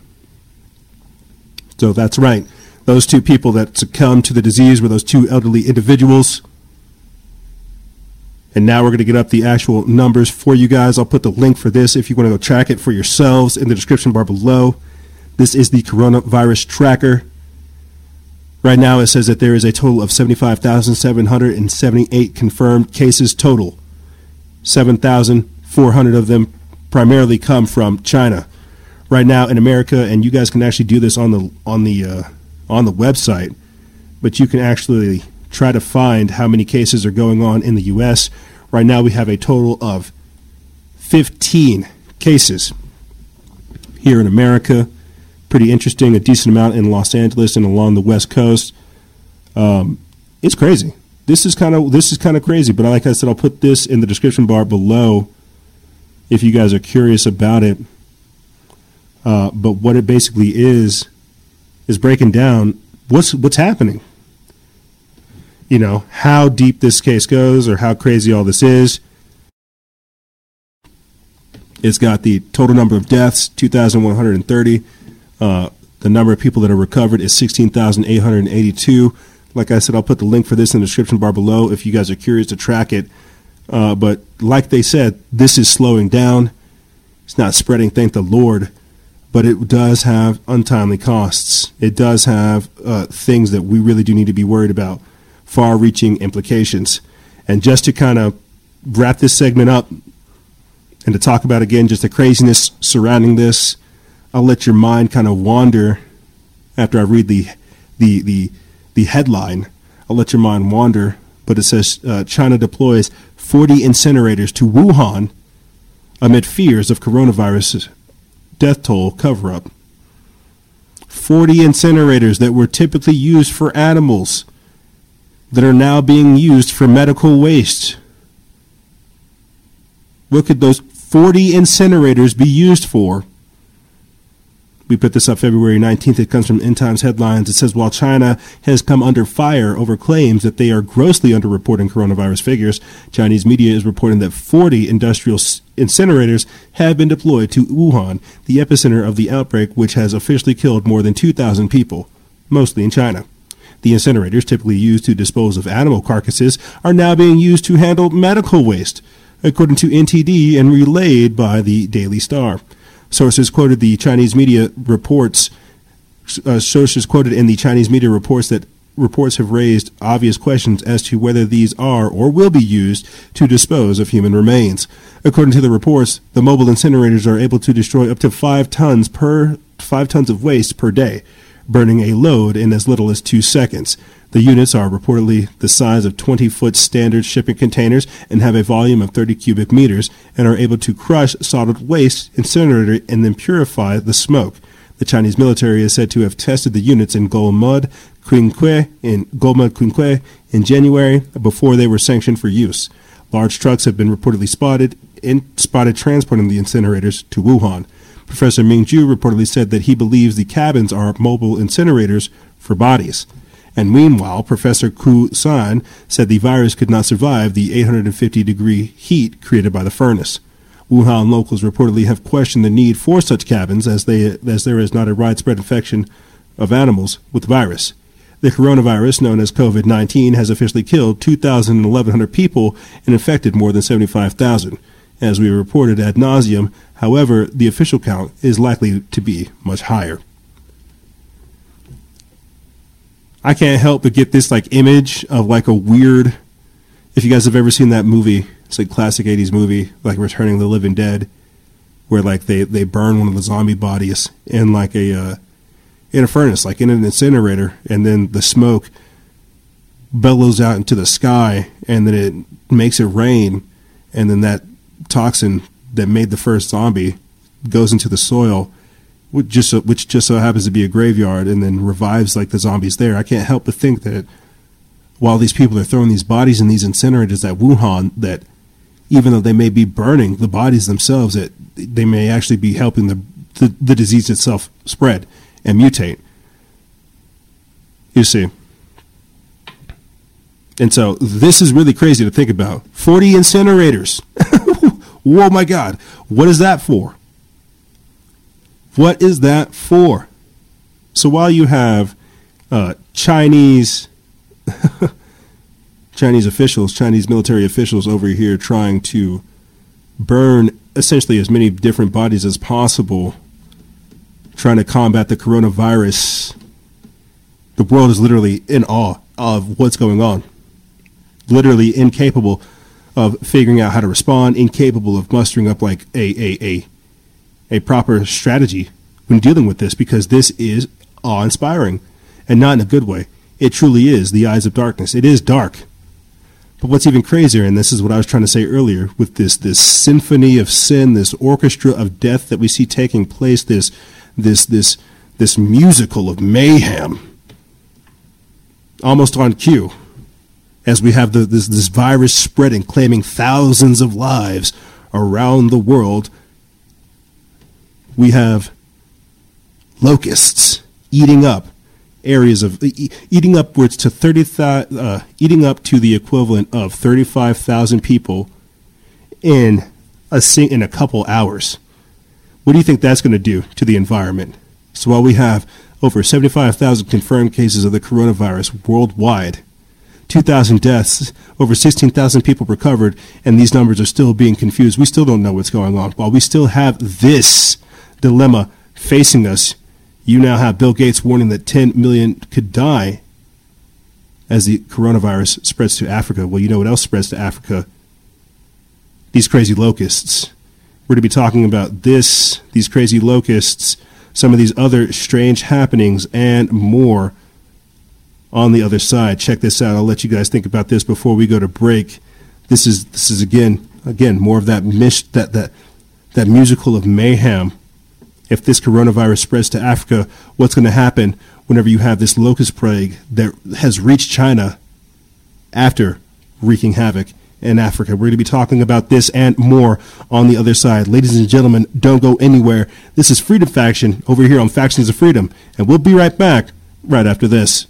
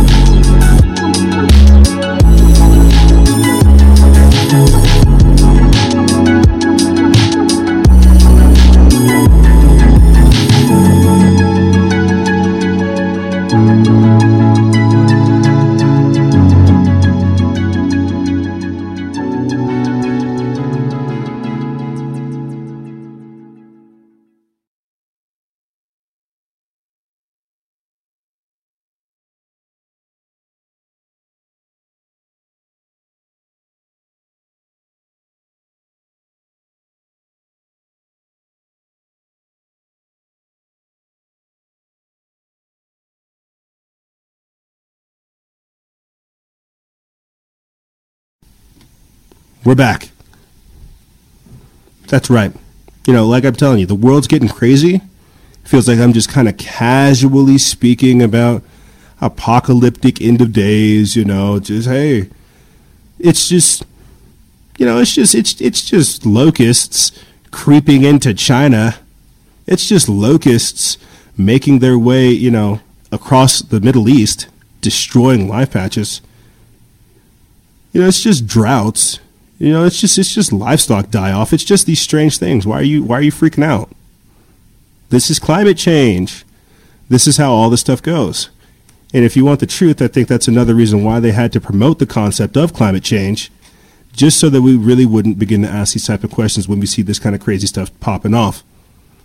But before going to break, we were talking about how Bill Gates was warning that 10 million could die as the coronavirus spreads to Africa. I want to get back into that. Uh, but before I do, I want to just make a quick little detour. Uh, third segment, still here with me. Thank you guys for sticking around. Now, the world's getting increasingly crazy. I'm doing what I can to try to help. Um, you know, I'm not kidding whenever I'm like, I'm going to set aside some time for exclusive members to really talk to them as individuals, talk to them as, and set aside times for groups and courses and discussions. Because while I appreciate doing this, firing through this information in a rapid fire nature, I also thoroughly don't believe that I'm doing my, my due diligence in providing you guys with the wisdom and the knowledge that is necessary to help enrich you to make you an even better person than, than you are whenever you, you got here. I'm trying to figure out what I can to be a better teacher and at the same time, you know, promote preparedness and awareness. And that's what that's what we're here for. Uh, you may have noticed that we're that we're not doing certain things. I don't want to say what those things are, but you can tell that we're operating in a different capacity, doing different type of work with the same type of flavor. And the reason for this is because certain people are not able to handle the handle the switch up. That's all I can say. And that's okay the same thing that I told you at the start of this year. This level of intensity that you guys are seeing and feeling come from us, all this is going to do is force everybody else to either A, get out the game or step your step your standards up. That's all we're saying. That's all I'm saying, and that's all I would hope that you guys want from us. Because this isn't business as usual. This third segment, yeah, I think you guys understand the writing is on the wall and the lines are being drawn. There are decisions being made, and you can either, again, keep trying to play fit fiddle with the devil, or you can try to understand God. And I'm at the I'm at the point, the point in my life to where I want to understand God more. I want to understand truth. I see these things. I realize that the fight that we that we started whenever we got in here, it's much bigger than that, and that we have a responsibility. We have a responsibility to things that are even bigger than what we thought. Uh, and so, all I can really keep saying is more of what I'm trying to say. Help us, help you. You've seen us come this far. You've seen us make this many different steps. Uh, we're trying to do more. And I hope that by doing these small things, I inspire you to do a little bit more in your own life. Because that's what's going to get us through it. Even though I talk about all these things and have a show centered around this kind of content, I thoroughly believe that we're being shown these things so that we can come past them. I've said this time and time again Trump's not here to fix these things, he's here to reveal this when we're going through this paradigm shift, there's going to be a lot of stuff that gets drudged up, but it's got to get darker before it gets better. It's going to get worse before it gets better. And that's where we're at right now. We're at the beginning of it getting worse. And trust me, we haven't even hit peak insanity, but we've got to get our minds around this first. We've got to start forging that warrior mindset, getting that battle forged brain to where we understand things at a different sense. That's is why I'm telling you, get closer to God because things are going to get even more chaotic and even more insane. And if you're not centered, if you're not focused, if you're not vigilant, if you're not sober, if you're not tuned in to a deeper frequency and have a deeper connection not only with yourself but with God, uh, with with whatever you want to title it, I'm telling you, you're going to get lost. I'm trying to literally be the vessel and the platform here to point you in the direction that you need to get yourself secure because I'm telling you, it's not business as usual. I'm not trying to scare you. But just be prepared. Be prepared is all I can say. I'm trying to switch up our own delivery mechanism so you guys can get your own access to as much content as you can, and at the same time, just I'm, I'm doing everything I can to prepare you and myself. That's all. So let's get into this segment.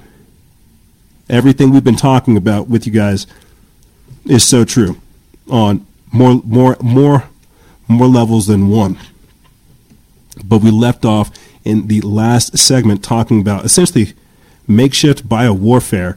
I won't beat around the bush. I'll just come out there and say it. What's going to happen whenever these like locusts make their way to China and get like supercharged by the coronavirus?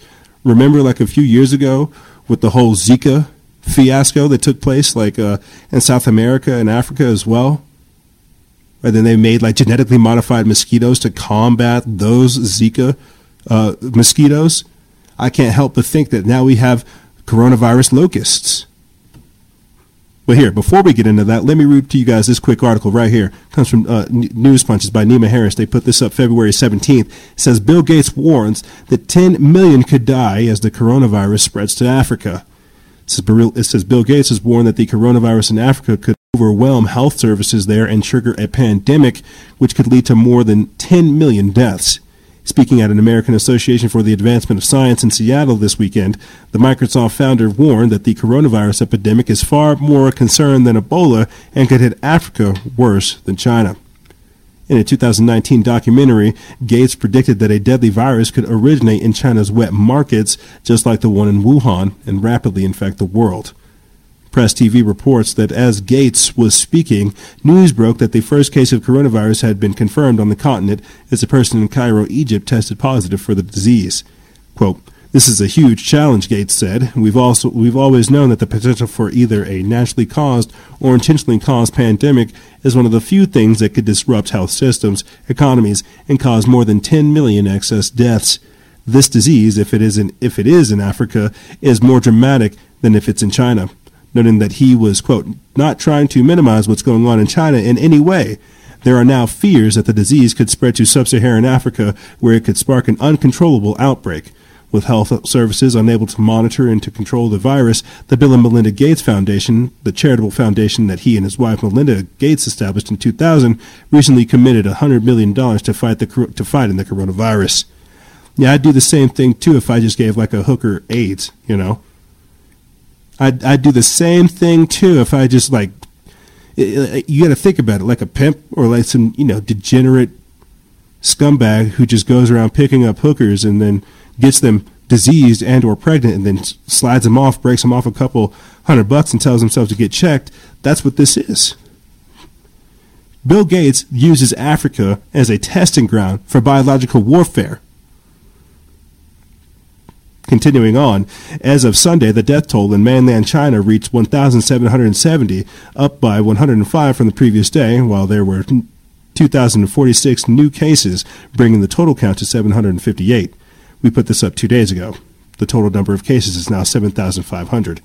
Over 500 cases have been confirmed outside China, mostly of people who traveled from Chinese, city, from Chinese cities, with five deaths in Hong Kong, Japan, Philippines, Taiwan, and France. Chinese authorities say the number say the stabilization in the number of new cases is a sign that the measures have taken the measures they have taken to halt the spread of the disease are having an effect. However, epidemiologists and economists warn that optimism that the disease might be under control is premature. Because yes, there are f- there are far-reaching implications with just this disease. Yes, people getting sick is one aspect of it, but it's much deeper than just that. So, as the disease is making its way not only across China and apparently across the world, there's something we should talk about. Just the other week, I talked to you about how I saw a video, and I got a different one this time. It's making its way across Africa, so obviously there's going to be more, multiple videos. But just last week, I talked to you about a video I saw where a wave or a wall of locusts was just making its way across the countryside and just assaulted this truck. Now, this next video I have for you guys is of another plague of locusts making its way across Africa, reaching China. Let me play for you guys real quick, just a clip.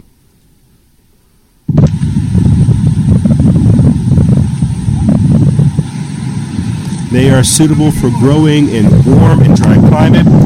Locust plagues are often due to severe drought.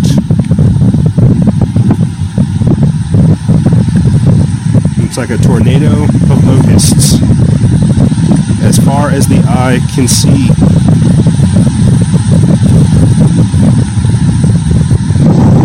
Yeah.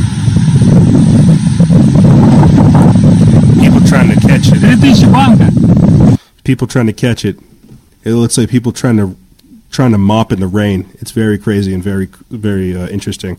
But this next part, uh, I'll get it in the article. It comes from Judge Report feed. They put this up February 17th. It says a gigantic swarm of locusts that belong to a plague that has ravaged millions of acres of crops across East Africa has been spotted reaching the Chinese border. Billions of the insects have destroyed food supplies across Kenya, Somalia, and Ethiopia in what has been described as the worst plague for decades. With vast swaths of the population in the region already facing food shortages due to the, due to poverty, the United Nations has warned action must be taken to avoid another quote shock to the region. But footage has now surfaced showing thousands of locusts seemingly reaching the border of China, adding yet more problems to a country struggling to contain the deadly coronavirus. The clip is believed to have been taken between the Zhengjing border in the east of the in the east of the country on February 15th it shows the blue sky filled with locusts as far as the eye can see. The plague has flown across the Red Sea into Europe and Asia in recent days. Pakistan, which borders China, recently declared a national emergency over the locusts. But the Communist Party of China has tried to downplay the severity of the swarms reaching the country. They claim their modern technology and sufficient stocks, which have not been seen in Africa, will prevent any widespread damage. That has had little impact among residents already worried about the spread of the coronavirus, though, which has already killed 1,700 people in mainland China. Quote, I worry that the I worry that the locusts will, be car- will become a carrier of pneumonia, a major symptom of the, of the coronavirus, one wrote on Twitter. Another said, You can believe what the experts say? Just listen to it. One expert quoted the Epoch Times, warned that the locusts could pose a direct threat to China, Laos, and Vietnam but others were less worried, suggesting that they would not be able to spread into the snowy region of Xinjiang. Oh, don't worry. We have another. We have another video for you guys. And this one actually talks about, it breaks it down for you. Uh, the motorist that is accosted by this these these uh, these locusts. It breaks it down for you. I think it's somewhere around like 35,000 acres a day and I think that's just crazy to me. Or 35, it eats the equivalent of 35,000 people a day. I'm just going to play the clip for you guys just to get it on record. Um, but it just shows the footage of millions of locusts swarming a motorist in Africa.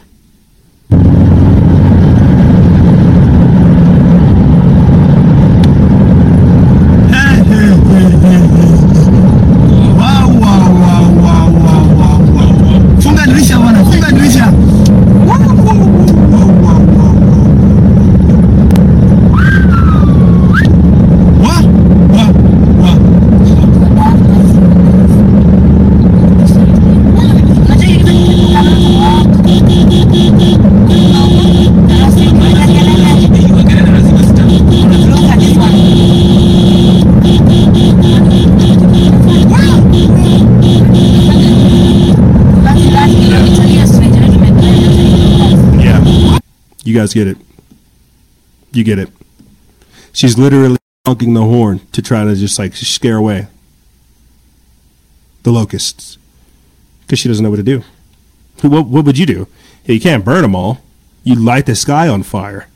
And if you did, well, then you'd have, you'd light the sky on fire. Like, yeah, you could do it, but you'd you'd light the sky on fire. That's crazy. That is crazy to me. You know, and that's that's what's going on. So you have millions of locusts over here in the in, in Pakistan making their way through Africa trying to reach China. And everybody already inherently understands that something about a horde of locusts going to a coronavirus infected China just sounds like something out of a movie that's very dangerous that I don't think anybody wants to see, wants to see the result of. But this is the world that we're going in. Climate change activists are going to have a fit with that one. But this is what I mean. So why is this segment titled Elite Extraterrestrials, though? Well, everything I've been talking to you guys about, that's why I call it a a a, a musical of mayhem. You know, an orchestra of chaos. Because everything that you see going on right now, and I've talked about it in different ways over the years, is just is just that it is the breakaway civilization. It is the Illuminati. It's the New World Order. It's the people in power, the controlling oligarchs, It's them doing their end game, not just not just a pitch for Marvel and for the Avengers. Literally their end game.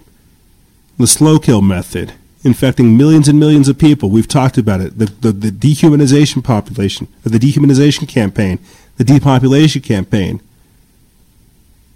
People are sick, and those at the top, they're ready. We keep thinking that they want to keep us around. No, we're getting rowdy. Forty percent. Remember, we talked about it. Uh, there's forty percent of the world is going to experience civil unrest this year. They can't keep experiencing the civil unrest because there's going to be populists and nationalists that don't want to go along with this globalization plan. They have to kill off as many different people as possible so we're more easily manageable. Well, what better way to kill off people than to release bioweapons? See who can last the longest with food, with without water. Who's committed to living? You see. This is not a game. So why is this why are we talking about elite extraterrestrials? The people in power, they're working on getting their way out. I'm going to get into Elon Musk launching people into space and Jeff Bezos saying he wants to fight climate change. These people, and I'm really, and this is, ah, God dang it, I hate, I hate how this works because I get caught up. I have to finish working on the, the weaponizing consciousness expansion thing so I can begin to work on the next piece of work that I want to do, where I talk about Burning Man, Silicon Valley, transhumanism, the breakaway civilization, uh, and again, using psychedelics as a medium to just take over society. The idea is to destroy the exterior world so they can blast off into space and, get, and, and, and, and begin taking control of things. We're seeing this happen today. We're seeing the infrastructure being built in our time they're going to say, oh, shucks, looks like we were just too late for climate change. We were just too late for green technology. We were just too late for renewable technology. Oh, shucks. We were unable to save the earth. Well, looks like we have to go off into space. Who can afford that at that point? Only those that are meant to stick around. The elites. While the rest of us have to figure out how to continue on life here. It's, it's, it's, it's, it's a thing. You've seen it time and time again but we're in those beginning stages. You see. That's why this is crazy. But here, let me let me since we're talking about so many locusts, why don't I talk about military owned cyborg locusts? Not genetically modified mosquitoes, no, or not coronavirus laden mosquitoes, no, military owned cyborg locusts, bruh. What could go wrong? What could possibly go wrong? This is an article by Paul Seaburn over there at Mysterious, Universe. They put this up February 19th. It says a great name for a band, an intriguing plot for a movie, but a scary thing to find out your military has developed. Yes, they they claim it's a bomb sniffing, just like the um, just like it, they claim it's for bomb sniffing, just like the gunpowder, which was originally developed for medical persons. Uh, what could possibly go wrong? Let's find out. Quote, we finally developed a minimally invasive surgical approach and a mobile multi-unit intro electrophysiological recording system to tap into the neural signals in the locust brain and realize a biorobotic explosive sensing system. In sum, our study provides the first demonstration of how biological olfactory systems can be hijacked to develop a cyborg chemical sensing approach. Quote, hijacked to develop a, chemi- a cyborg chemical sensing approach means the brains of locusts made famous by so many plagues, are connected via electrodes to their brains to tiny packs on their backs, which transmit sensory images picked up by the locust's antenna and send them back to a computer, which monitors the signals and sees the grasshoppers detect the vapors of one of many different explosives, a process that takes a few hundred milliseconds thanks to 50,000 olfactory neurons in those sensitive antennae. That's a brief summary of, quote, explosive sensing with insect based biorobots, a non peer reviewed paper published this week in bioRxiv, uh, describing four years of research by a team led by Baranidharan Raman, Associate Professor of Biomedical Engineering in the School of Engineering and Applied Sciences at Washington University in, in St. Louis. Wow, that was, a, that was a mouthful. But you get the point. The same way that I just last week talked to you guys about Elon Musk creating the Neuralink, the brain to machine interface, hooking your brain up to the machines. Well, there's people over there at the Washington State University that have figured out a way to hijack the sensory input and output of a locust. I give it a few years until they figure out how to make a swarm. But what? But but again, how does this tie into elite extraterrestrials? Why are we talking about elite extraterrestrials? I think a better way to say is why are so many people fascinated by astronaut suits these days? Not because of NASA, but I think because we are turning ourselves into the aliens. Aliens to our own planet. Alien to our own environment. It's been weaponized against us, and we are the aliens here. We're not acting in natural indigenous harmony with these things. We're we are the alien force. Elite extraterrestrials has a lot of different implications behind it. You see. Not just those, the people that have the monies, the richness, and the power, blasting off into space, but they themselves turning us into the strangelings, into the aliens here, terrestrially. You see, changing our environment, modifying uh, the biology, modifying the, the bug life, the plant life, getting rid of the bees, destroying the fauna and the flora. How could all this stuff be going on? You see, in the same way that I said earlier that uh, that that that uh, that um, earlier I said that uh, with Julian Assange and Edward Snowden and uh, Chelsea Manning being nominated for a Nobel Peace Award prize while Julian Assange is over there rotting in some prison. Me saying how that's some kind of backhanded slap, some kind of backhanded acknowledgement. I think the same thing of this in the same category of elite extraterrestrials of Amazon's Jeff Bezos pledging $10 billion to launch an Earth Fund to fight climate change. I think of that as like a backhanded slap or backhanded acknowledgement. Amazon with with with all of their problems trying to protect the earth whenever Jeff Bezos has created Blue Origin, the idea of going out of space. You, you, you see what I'm saying? This was another crazy thing that happened this week. This uh, this comes from WorldNet Daily. They put this up February 17th. It says Amazon CEO Jeff Bezos announced Monday a $10 billion to tackle a $10 billion plan to tackle what he says is the most important threat facing human beings: man-made global warming. Let's take a listen. Gotta see what Jeff Bezos just posted to Instagram. The world's richest man is committing $10 billion to help save the planet. 10 billion. Saying, quote, Earth is the one thing we have in common. Let's protect it together. He plans to use the money to fund scientists, activists, and nonprofits that help pers- uh, preserve and protect the natural world. Now, Bezos is worth an estimated $130 billion and has put some of that fortune towards supporting childhood education and affordable housing. Last year, his ex-wife Mackenzie signed the Giving Pledge, uh, promising to give away half of her wealth during her lifetime. So far, Bezos has yet to commit to the pledge. 14 billionaires have agreed, including Warren Buffett, Bill and Melinda Gates. Um, is this a PR stunt because people are really going after Bezos for not paying taxes and not being philanthropic? And do we care? Right? I, it's like it's who cares? It's he's damned if he does, Right. he's damned if he doesn't. Because the moment that you give away ten billion Gotta see what Jeff Bezos just posted to Instagram. The world's richest Interesting. But you get what's going on. The idea is to pose as the world's saviors. Pose as the ones who are helping save and reclaim the earth while simultaneously like poisoning and destroying it. Bill and Melinda Gates, Jeff Bezos, like all these, all the cool people, you know, all the usual suspects. It's all the usual suspects who are down with helping people, right? Can't you tell? But you, but you get what I'm saying. Here, let me get back into this article. It says Bezos is pressing forward with what he dubbed the Bezos Earth, Bezos Earth Fund, an initiative he hopes will spur investments to find climate solutions.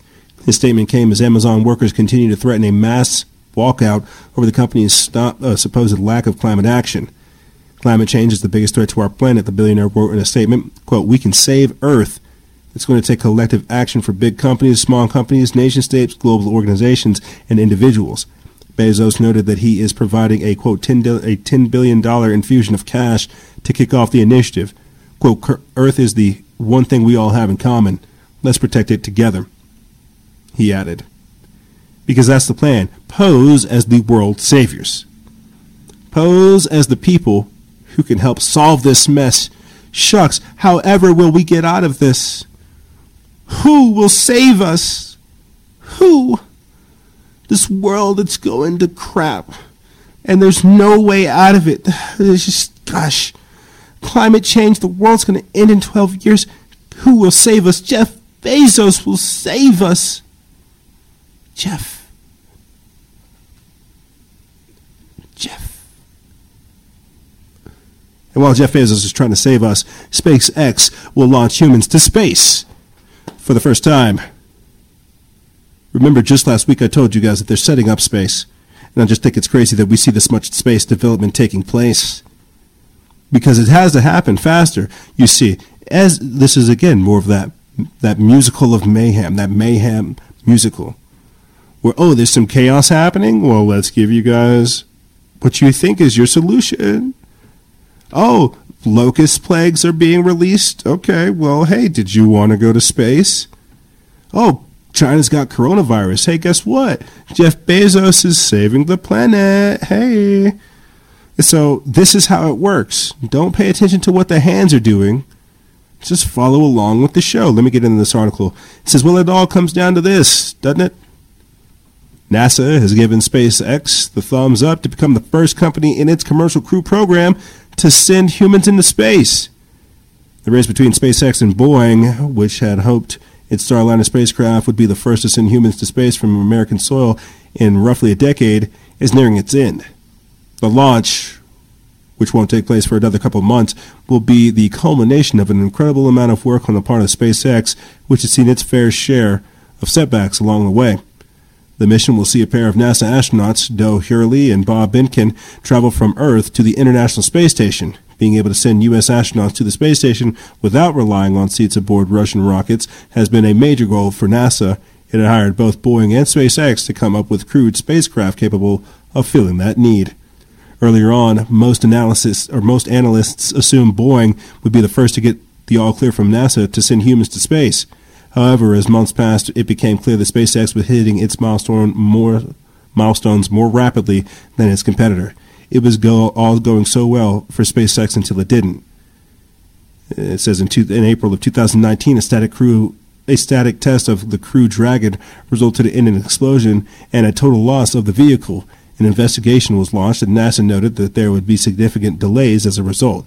This seemed to open the door for Boeing to take the lead, but the company's Starliner spacecraft ran into its own laundry list of problems and recently had to abort an unmanned trip to the space station after a glitch caused the ship to burn too much fuel early on. Now, with the 20, with 2020 well underway and NASA desperate for a vehicle to send astronauts into space, it seems SpaceX will cross the finish line first. The launch, which is expected, which is currently expected to take place in early May, will be one for the record books. And this comes on the heels of announcing the Space Force, announcing the breakaway civilization. So it's like as you see China over here, just like throwing bodies into the incinerator, just like yo, hurry up and get that thing in there. Jeff Bezos and Elon Musk are like, all right, it's time to get up. It's time to get on. It's time to go. Another thing that took place as well this week is uh, one of their one of Elon Musk's boring tum- tunnel companies finished its hole.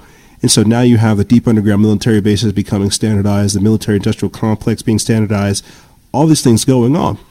So, why are we talking about elite extraterrestrials? Why are these things going on? Because what we're seeing take place is the setup for the alien agenda, the extra the extraterrestrial agenda, right? Check this out right here. You this this is another thing that popped up this week. A Harvard professor looking at regular fast radio bursts from space and saying that it's aliens the elite extraterrestrial concept is the fact that they are turning themselves into extraterrestrials, not only for the fact that they're disconnected from reality, that they, they have no idea how to connect with the common man, but so much so that they want to take themselves even farther than that.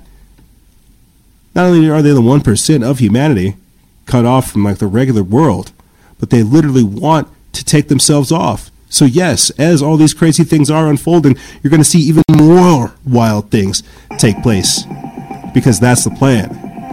And that's the chaos. And that's how this goes. This is why all we have is one another. All we can do stay vigilant in the face of all this adversity and try to come out on top.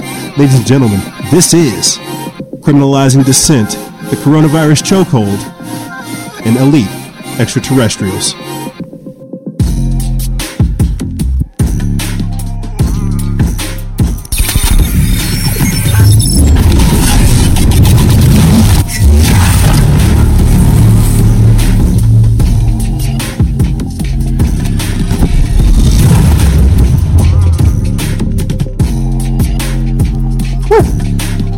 However, ladies and gentlemen, that's all I really have for you guys and gals. I know. These episodes are getting kind of loud, they're getting kind of long, and they're getting kind of intense. It's not me. I'm just covering the news, trying to shoot you guys straight the best way I can. But like I said, ladies and gentlemen, that's all I really have for you guys and gals. If you want to support this operation, think about joining our Patreon exclusive members program. That link will be in the description bar below. Other than that, I'll catch you guys next week, or if you want to tune in live next Tuesday, I'll be there. But like I said, ladies and gentlemen, that's all I really have for you guys and gals. If you have any questions, feel free to email me. I'll have it in the description bar below. And as always, guys and gals, stay vigilant. Expose lies and share truth. This is Noisera, Freedom Faction, out.